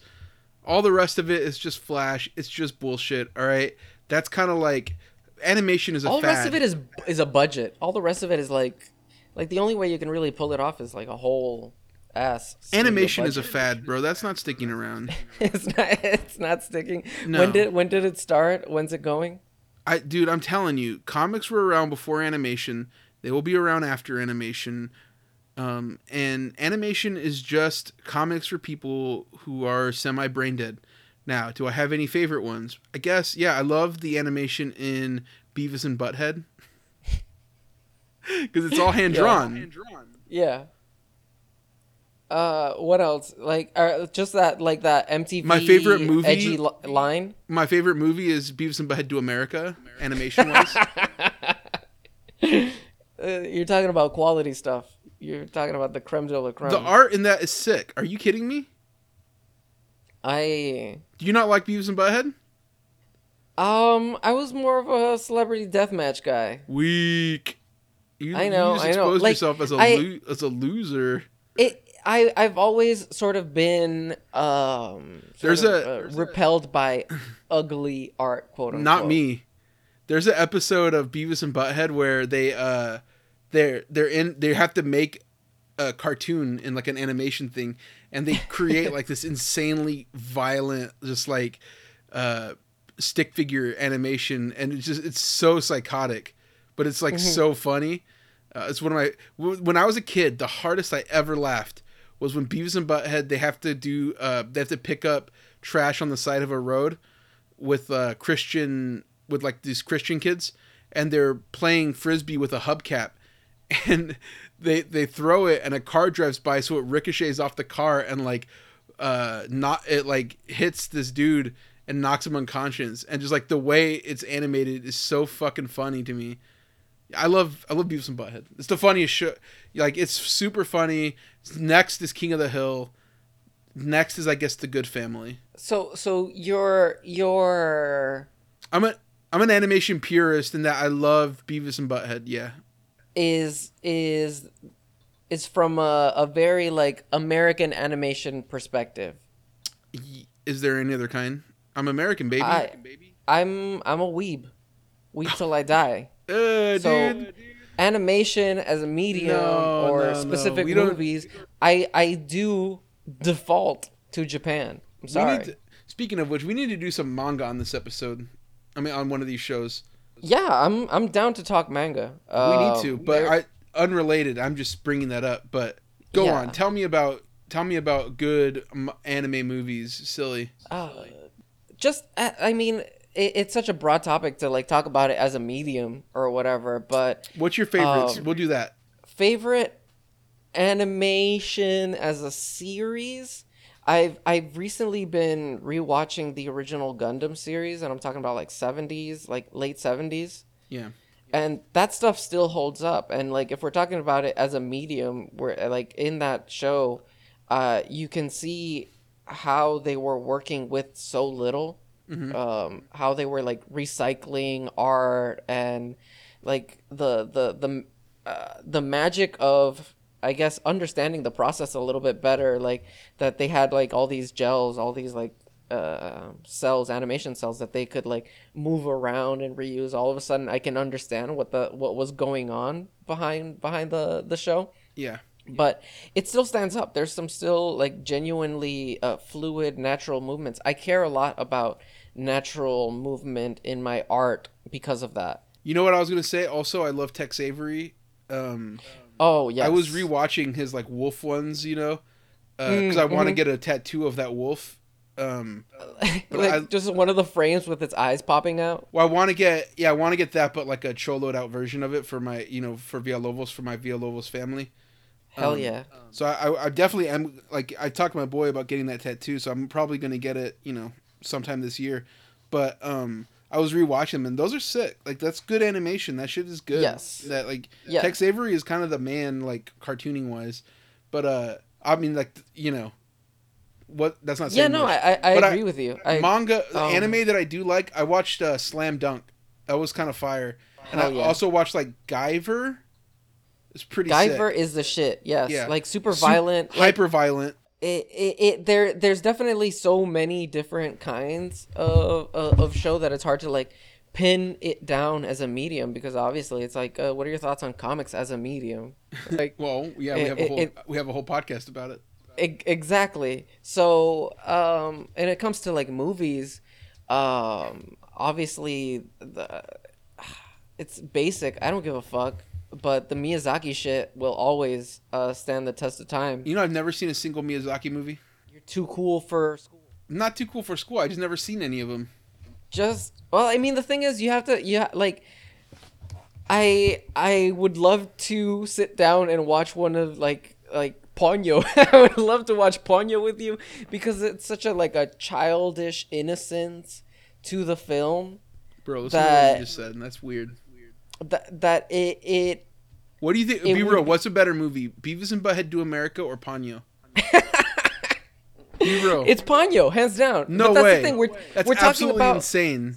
we're talking about judging two completely different movements. They're both of art. animated movies. it's just yeah, it's too, like if the Oscar for animation was between Beavis and Butthead and Ponyo, Beavis and Butthead Do America.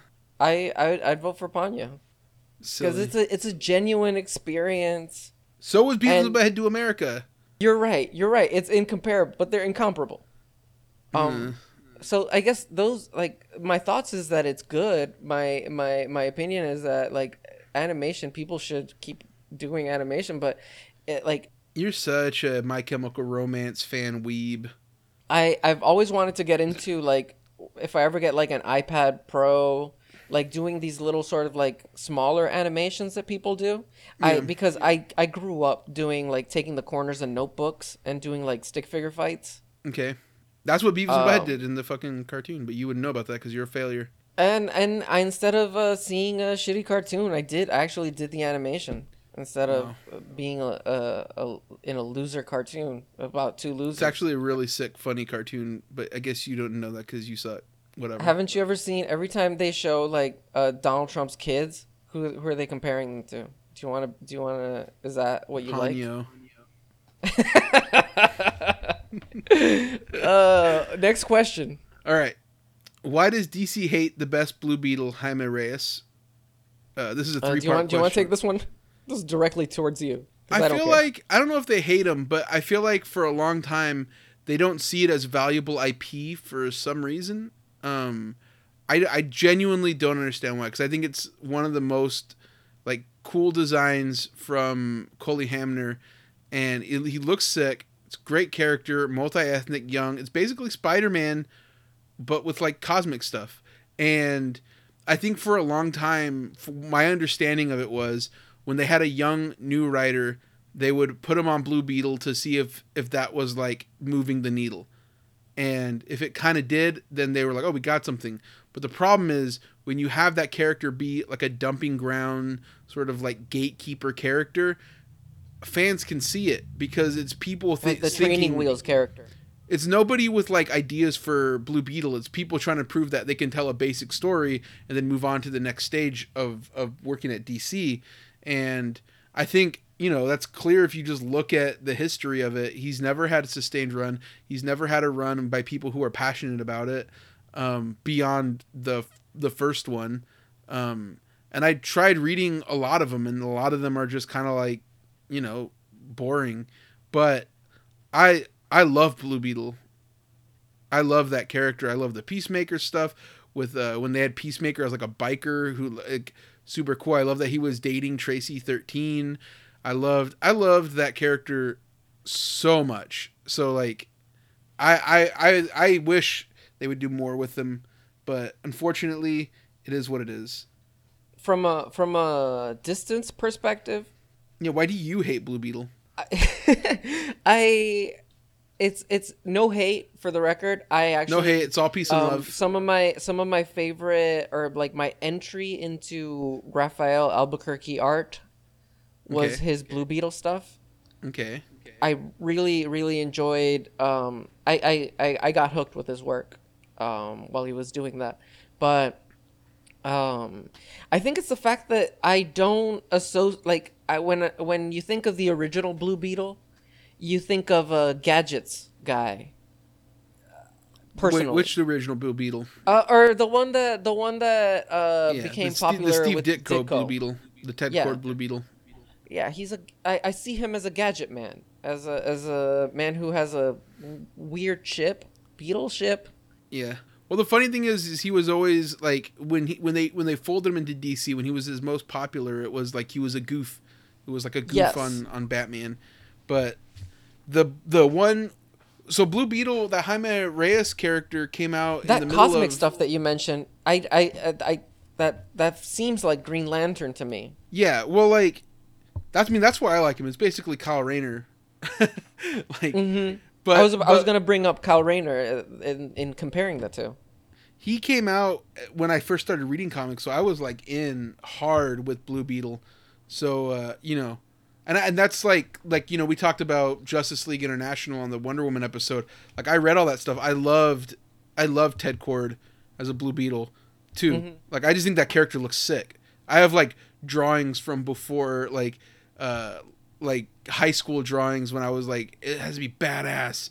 But I have like Blue Beetle drawings where he's like in uh in like armor suits and stuff like that. Um from like pre Jaime Reyes cuz uh they kind of did it in Kingdom Come.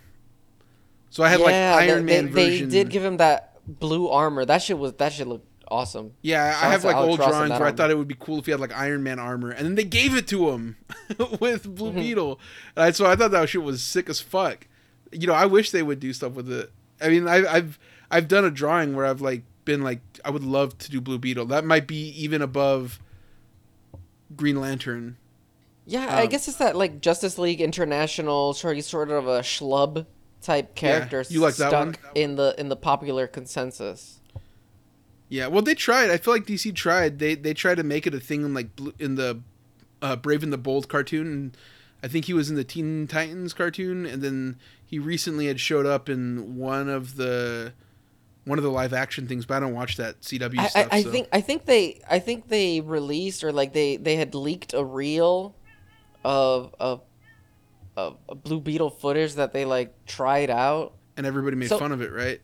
I think they did, but uh, so it, I I don't think that DC hates the character. They definitely tried. It, it was it was like part of their like trying to have uh minority characters in in in books. So the next part of that question is, um, who comes up with your episode titles? Sh- should we even say? I feel like I feel like it, it should be more like we throw our ideas in a bag and the good one comes out. That's usually what happens. But but but like to to ascribe who who did which title. Uh, I I don't know. I don't. I feel like that would that would ruin a little bit of the magic. Um, I will say Daniel is doing all the episode art from now on. It was something he Are fought you- very hardly for. Yes. Um, and I told I was resistant. I said no, we're not doing that. But nobody he wouldn't nobody stop. wants episode art. he wouldn't stop crying about it to the point where I just said, "Okay, fine, fuck it, do it, do it." I I'd hit you up like once a week. Like, what do you what do you, what if what if it had a picture? and I was like, "Nah, what if it didn't? What if it was?" The Is it same? because is it because you are are, are attached to that uh uh original uh Flex Mentallo, Mentallo sketch? it's because I'm so like uh anal uh what is it um You love anal? no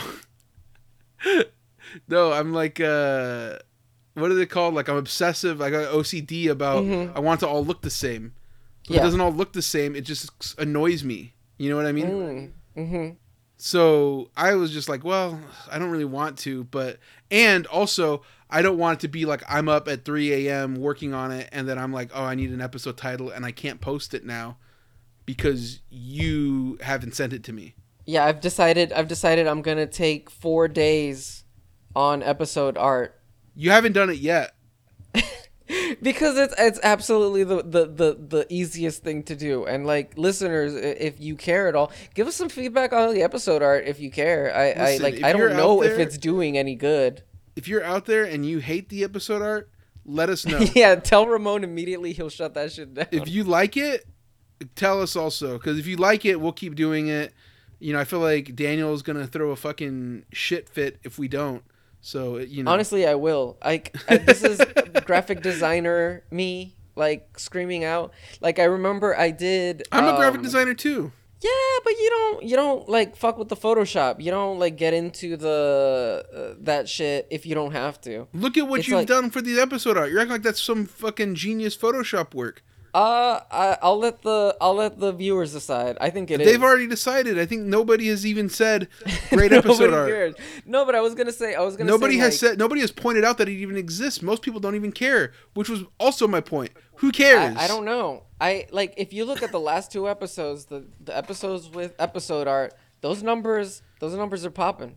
That's just because our epi- That's only because every episode we do gets more listens than the last. That's typically how podcasts work. I I don't know. I feel like there's a leap. there's a leap in listens, and I don't want to make a correlation. I don't want to say correlation equals causation or whatever. I'll say this. I'll say this. I like them because I don't have to do them. And I like the general idea because you it seems to make you happy, seems to give you some self-worth. it's like it's a good hobby to keep me off your back. yeah, whatever it takes to make you stop asking me about getting a cut of the Patreon money. Uh, like that's the other reason I'm doing it. I, I I'm just trying to get that get So that the next money. question is if Batman shot the Joker. if Batman shot the Joker, would that be crazy or what? If Batman shot the Joker, that would be kind of fucking twisted. I I'd love to see a comic about that where that happens maybe like in the first scene, In the first page. first page, and then we we would have to deal if that would be crazy or, or what. That would be. I feel like that would be honestly kind of sick and twisted. Now this came I- from I forgot, but from Land tweets for Quebecton Torrentino.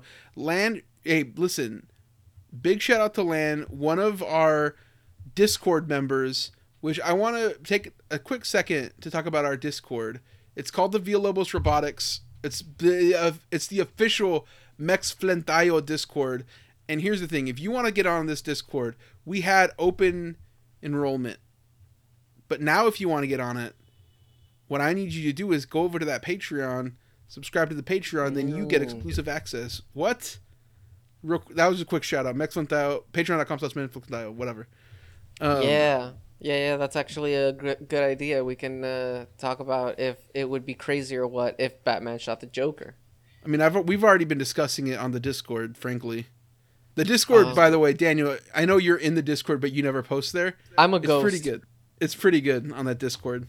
I I I go and I enjoy the posts Yeah. and then I leave without a trace. My favorite thing on the discord is i can just be like so what's going on? Like with the well, like if there's like drama in comics I'm like what's going on? And pe- like i the goons that's what yeah, the they know discord they know better than than the us. discord members i like my goons they'll let me know everything that's going on. Shout out big shout out to the discord. Shout out to the patreon. Um that it's a it's a happening scene. I'll just put it that way. We got another question from seth jacob. He just says why? It seems kind of Mm. pained it's It- probably about you he's he's probably asking why I'm not drawing Holy West right now. we, we got another tabs on me. we got another question from um Bibendum 3000 Bibendum 3000 Daniel Irizarry threat or menace Mm. I'm going menace I don't think he's I don't think he's a threat at all I can't even be a threat. You're like Dennis the Menace bro you're just like a little nuisance The funny thing is that um, Dennis the Menace in Spanish gets translated to Daniel el Travieso. oh is that funny I guess so.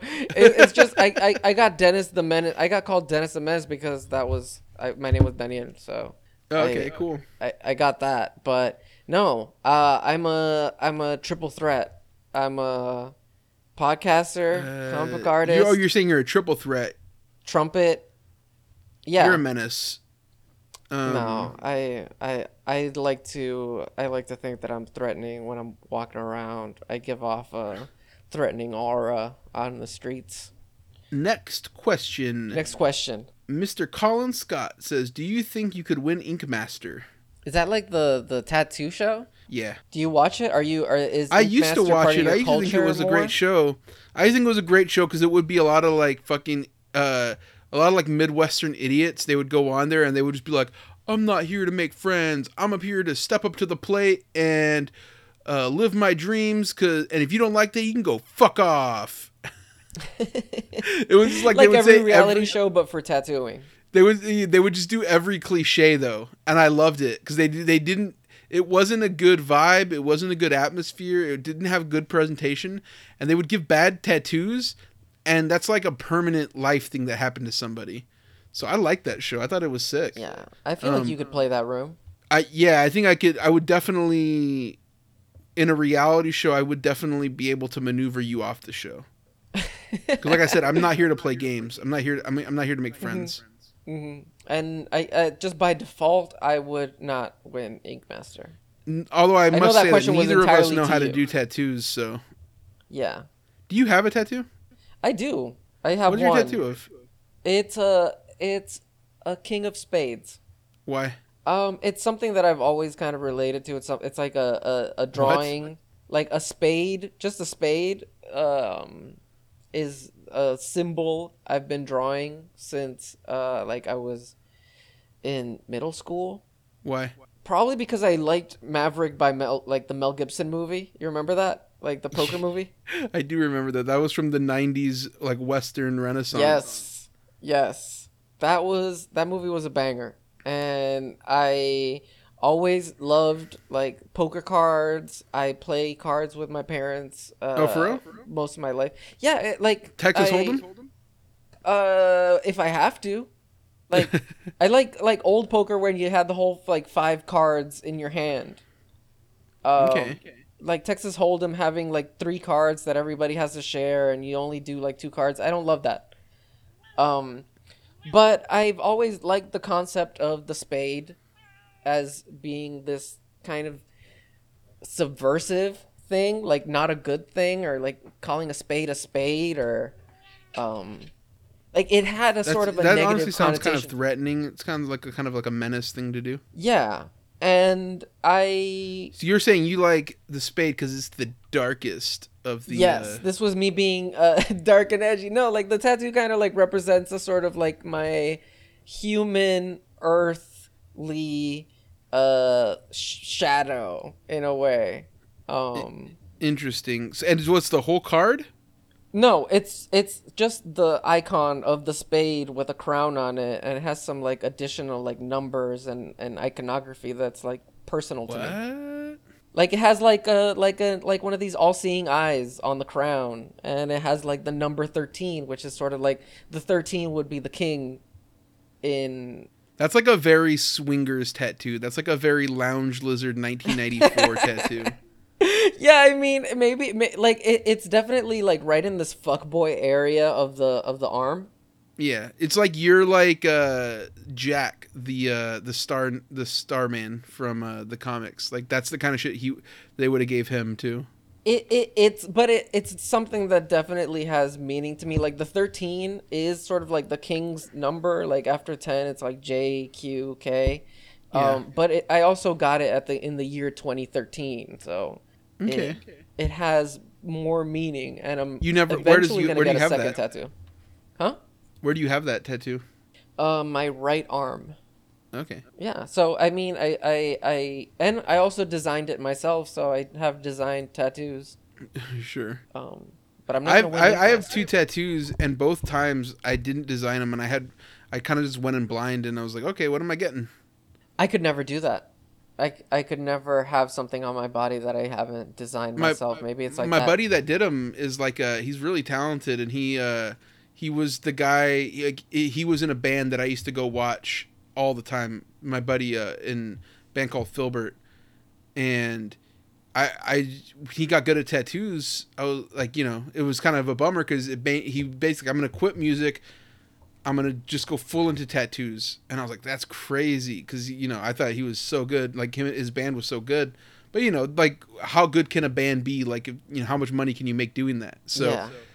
he got into Tattoo doing tattoos, a better job. and he was always like a good artist.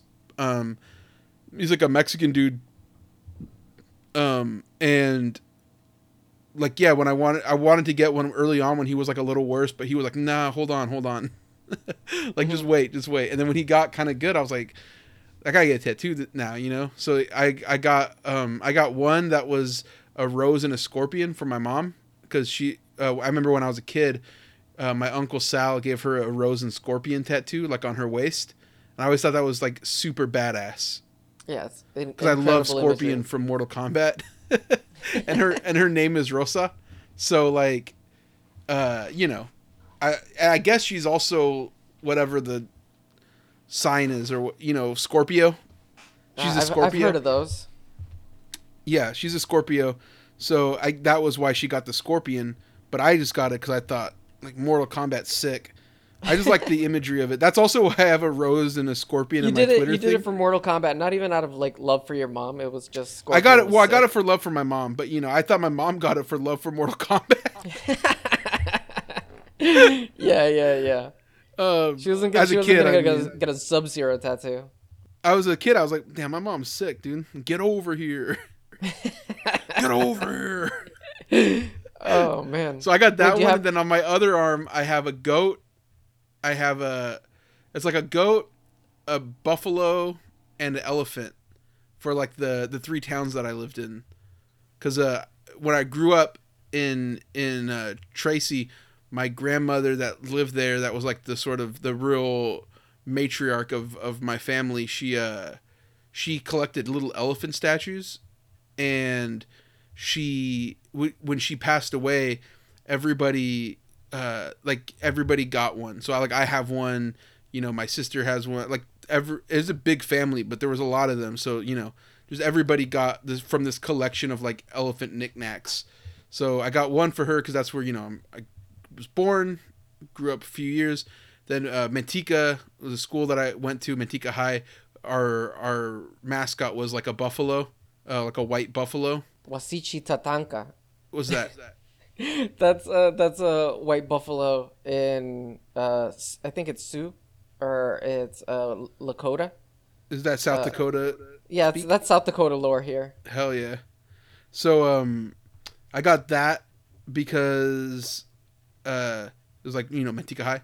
And then I also and then the the goat is because that same friend that gave me the tattoo, I did an album cover for him that was just like the soundtrack to like my 20s, you know? Like that kind of thing. And the album cover was a little goat crossing over a bridge that lived next to my mom's house. And I used to cr- I used to cross the bridge to go work at uh Subway, like to draw at Subway. Used to be Like- like, that goat yourself.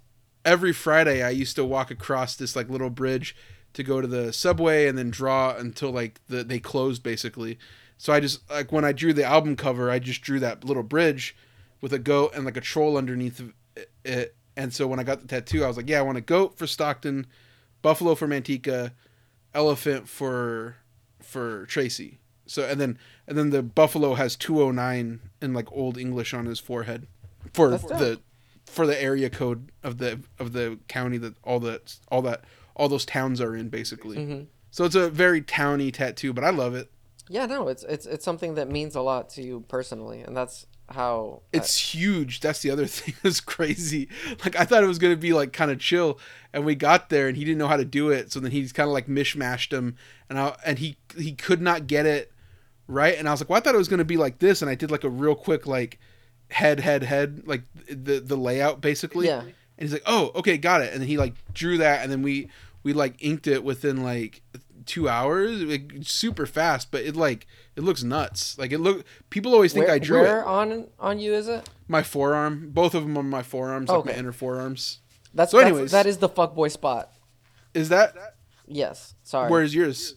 Uh, yeah, right there. I want to. I want to actually get. Uh, so I want to get the another wolf that's also on the forearm. That's the uh, what call it? The um, The the wolf like house. the Tex Avery, like a Tex Avery, like gangster wolf, like when Mhm. he when he like walks into that that uh that club.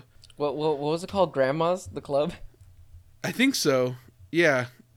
And uh, I also want to get the Ritchie Valens tattoo from the movie La Bamba Oh damn. Yeah. because we because we both Phillip. got the. What's that? Blue Diamond Philip. You remember that? Have you seen it? Yeah. Do you remember when he goes and he gets a tattoo in the middle of the desert and it's like a it's a guitar with wings and RV in the middle of it? No, I'm blanking on that. I haven't seen it that recently to, to It looks sick. Well, I remembered it when I was younger. I always thought it looked tight. But that's my, my next. initials are my initials are RV, so I wanted to get that. Anyways, moving on. Next question. That was a lot. That was thanks thanks uh, Mr. Colin Scott. Uh, that provided a we lot got of a lot of uh, we got a lot out of that uh, tattoo question. talk. Tattoo talk with the boys. Um, let's see. We got do either. Oh, uh, Brute Sese from our guy Alejandro Brucesi Mm. says, "Do either of you have dream projects? If so, what are they?" I can't say, uh, but shout out to Alejandro. He's been Big shout to a day one homie, uh, real one. Uh, always uh, a positive voice in the in the in the discourse. really constantly pr- promoting our podcast too, which I can't thank him enough for. And I really can't thank it, people in general enough for like when they like it, they share it because like you know.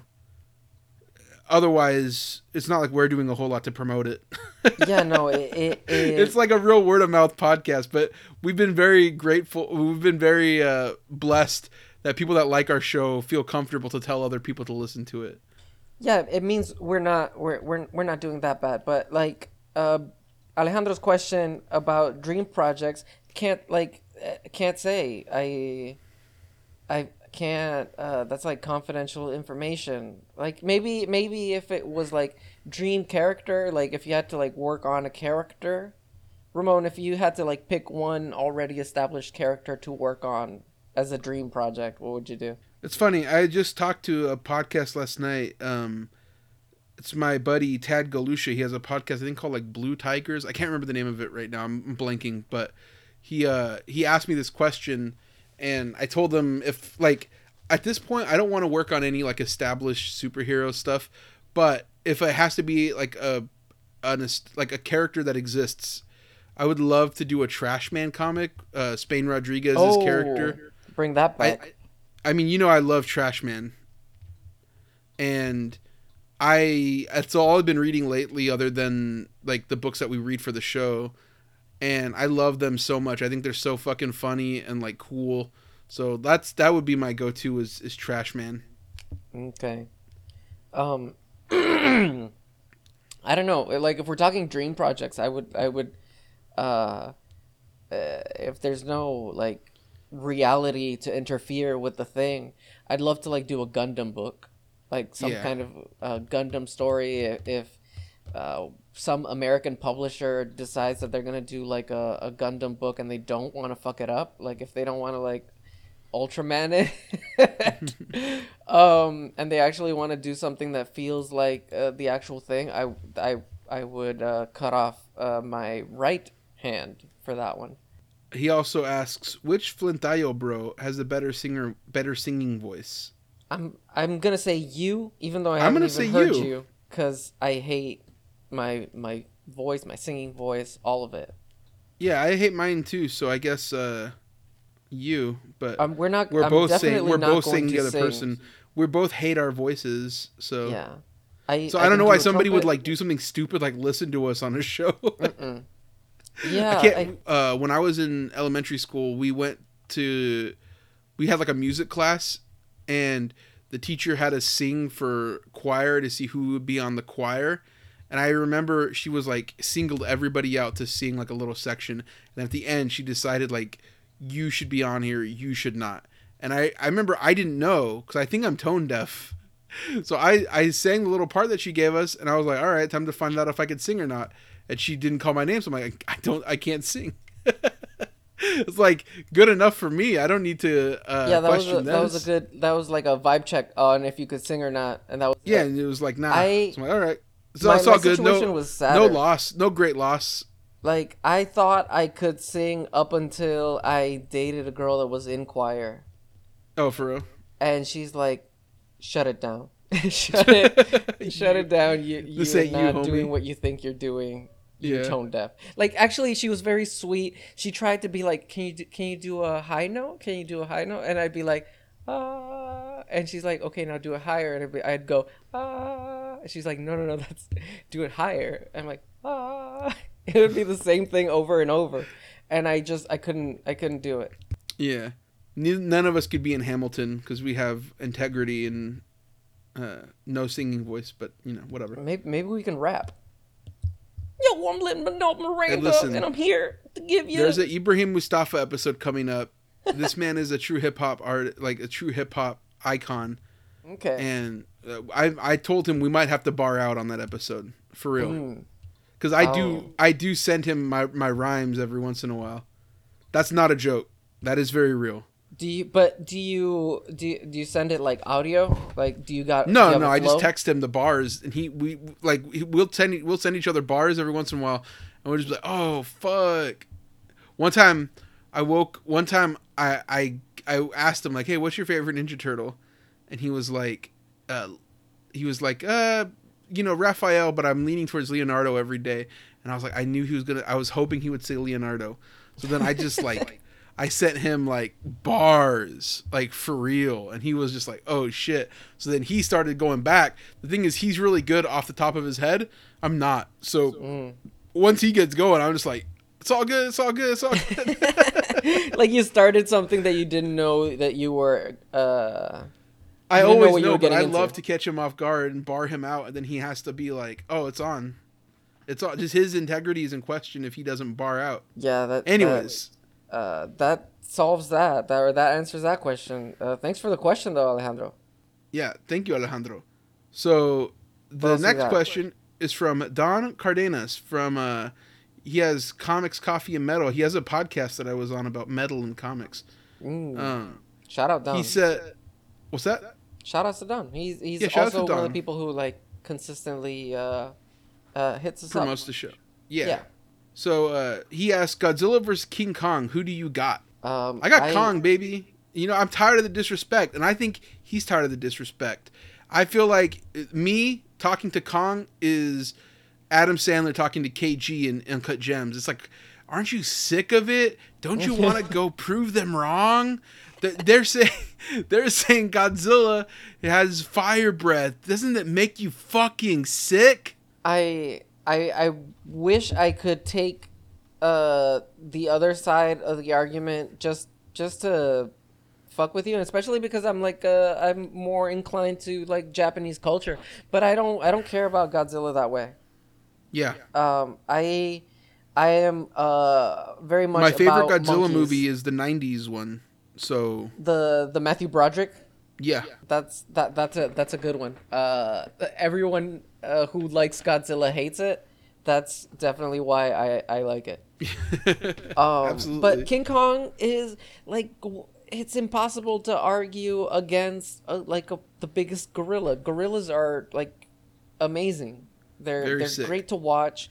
They they just look like they can smash stuff. Um, it's weird. It's weird to root for Godzilla, the like the giant laser beam dinosaur. Um, Yeah. Okay, so the next question is from Brian Reber. Shout out to my guy Reber, Reber Vision. He says, "Does your podcast have to be three hours long?" Yes. It absolutely does. There's no other way that you and I could talk to each other. This one's already getting there. We we had no guest. We had we had no nothing. guest, we had no topic, and we said, "Let's just go. Let's kind of just ramble and let's talk about ourselves. Be very, uh, you know, like Yeah. men will have a three-hour podcast uh, before they go to therapy. Let's just do that." Yes. In fact, title of the episode? therapy. No, before they go to therapy. Oh, that's even better. um, yeah. Honestly, like, I who can who can afford therapy? Like, this is it. Yeah, This is what a- we got. It's a very privileged point of view to say something like that to us. But um there's it's it, he, I think Reber what he's touching on is we got a little bit of hate here at the Flentallo Industries from uh, some bloggers. They will remain unnamed. I don't want to give them. I know they're chasing the clout, but we don't do that here. Yeah, yeah. As soon, Um, as soon as we pick up a couple of listens, haters haters show up. We got a little bit of listeners. Haters came out of the woodwork to just shut us down, try to say that we're a bunch of dude bros who just want to talk, uh, ramble about Spawn. Okay, here's the first thing. If you listen to the episode, it is only partially about Spawn. It's about bigger themes. It's about ideas about culture, society. Fuck you. About art. Second of all, Spawn's awesome. We could have talked about that for another five hours. Third of all, the other part of that was saying, don't these people know that they could talk about the episode, or they could talk about things outside of a podcast? This could just be a yeah, phone we call. know. We talk about it all the time. In fact, we talked about you you outside the podcast. Yeah, Don't that, that was we had we had a phone call about that. don't think don't think conversations aren't happening. Conversations listen, I got news for these bloggers, okay? Pros talk. Conversations are happening. We're- That's we're to everybody. always- we're always watching. We're always watching, okay? Um, Mostly but listen, mostly I'm just chilling. But sometimes you start to, you start fucking yapping and I'm I got my eyes on you. we we're just a couple of boys having a good time recording recording podcasts about things we like or things we like to um, talk about whether they're good or bad or not, and we're not really uh, hurting anybody or traumatizing anybody with our uh, three-hour h- hangouts. That, that And here's the other part that I resented about that, by the way, Daniel. Mhm. They said a bunch of dudes talk for three hours, okay? Here's the thing. On this show, we have had 11 guests. Five of them have been guys, six of them have been women. I, I resent the notion that this is a dude only podcast. It's not that. We talk to women constantly. Maybe, you know, maybe you don't know that because you only saw the one with Matt because that one was popping. Yeah, But- this is this is clearly a case of them literally only uh, hearing about or like seeing a tweet about the last episode because they obviously 100% did not listen. hundred percent did not listen to the show, did not doesn't care. You know what? They're not gonna listen to this, so we're gonna stop talking about it. Yeah, But we got one last question from El Infame Cerca Cercacabre, three Fantomas on Twitter says, "Can we get it to be four hours? No, it's too long. Can't edit that." no, no, no, no, no. Uh, And now we start to wrap it up. Thanks for all the questions. Oh wait, one more thing. One more thing. Mhm. We have a review. oh, even Yes. better. One last bit of one last bit of uh, listener feedback. We got a five star review from Devil Dino. five down. stars says Eisner adjacent fun. Shout out Matt Bors. Shout out to the manager. He's watching. He's he's giving this. He gave this review a thumbs up to us privately. Um, he said very prestigious. I like that. I think we are very prestigious. I think we're one of maybe the most prestigious podcasts in the game. Premium Says- premium pod. Mildly toxic. That's about you. Um, a great alternative to listening to Gen X dudes talk about comics. I love that because we are are two millennials talking about comics. This has never been done before. Every other comics podcast is two Gen Xers. We flipped the script. We said we don't want to do Gen X stuff. We're doing millennial stuff. So that's why we did a full episode about Tumblr today. Mm, hmm That that is the most the most uh, millennial uh, subject. Anytime like a, a a Gen Xer starts hearing about Tumblr, they just tune out. they can't listen. their eyes roll back behind their head. They they start foaming at the mouth, Yeah. having convulsions. They Yeah. their their wives have to put like a piece of uh, wood bark in their mouth so that they don't, so they don't seize up. but like You know, but that's that's Xers- actually the fact that you laughed at that was extremely toxic. I was being serious. Uh, ableism, don't do it. That's a no this growth. is the toxic stuff from the review. this is the toxic stuff talking that they were talking about. I'm really sorry. um, but I, what I was gonna you. say was like all the Gen X people doing comics podcast stuff. I feel like they're all just trying to be Kevin Smith. They're just like, yeah, this comic really blew my taint. This, every every comics Gen Xer, they start off the things when, okay, everybody, let's talk about our beer, our beer pick of the week. What hops you got in Yeah. that beer? this this week then, we're, uh, we're looking at the hottest tits in the comics this this week. Uh, like, I, it yeah, just doesn't. I got Deadpool. I got Deadpool versus uh, Mary Mary Jane Venom. Uh, I got that slabbed. It's gonna be a hot book. Um, I got the Funko Pop to go with it. It's all on. It's hottest book hottest book this month spawn 312 shout out to shout out to matt the manager oh, don't let him hear you talking about him like this. This is the kind of worker revolt he doesn't like. he's, he's gonna shut the patreon down He's gonna start editing the us out of the podcast. Speaking of the patreon him. Oh, speaking of the Patreon, let's wrap this thing up, baby. yeah Speaking of the Patreon, listen, if you want to support the show, if you like this episode for some reason, it's three hours about nothing. If you like this episode, uh, we appreciate it, and we are going to show that appreciation by pretty soon. I swear to God, as soon as I find out how to set up a separate RSS feed and everything, I'm going to pressure Daniel to start doing a second one that's more like in this format, like Yeah. this exact thing that we did today. Uh, we're gonna have a separate one go up that's gonna be Patreon exclusive only. And I think The- what we the- might do, we were legendary talking about calling it Flentallo Supreme, but you know what I think we should do, Daniel?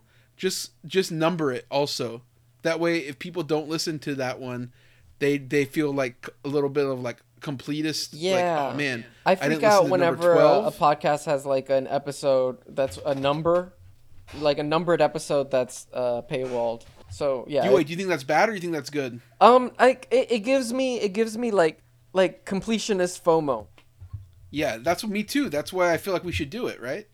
Oh, so you mean to to uh to perpetuate perpetuate that bad feeling on our listeners to get them to to get them go to either subscribe? way. yeah, hell yeah, let's do it. Anyways, our Patreon, patreon.com slash mexflentallo. Uh, seriously, we really we really appreciate all the love that people give us on there. We're we're we're climbing that chart. I'm actually getting a little nervous about when we get 250 because then I do have to draw Wildcats number two. I thought I thought you were Um, gonna say that then you do have to pay me. Anyways, so Uh huh. so uh, where can they follow you? Ah, yeah. Uh, uh, listeners can always uh, check me out at Daniel Irizarry on Twitter, on Instagram. I'm barely posting on Instagram. If you're finding me and following me there, uh, my heart goes out to you. Uh, at some point, I'll post work. I promise.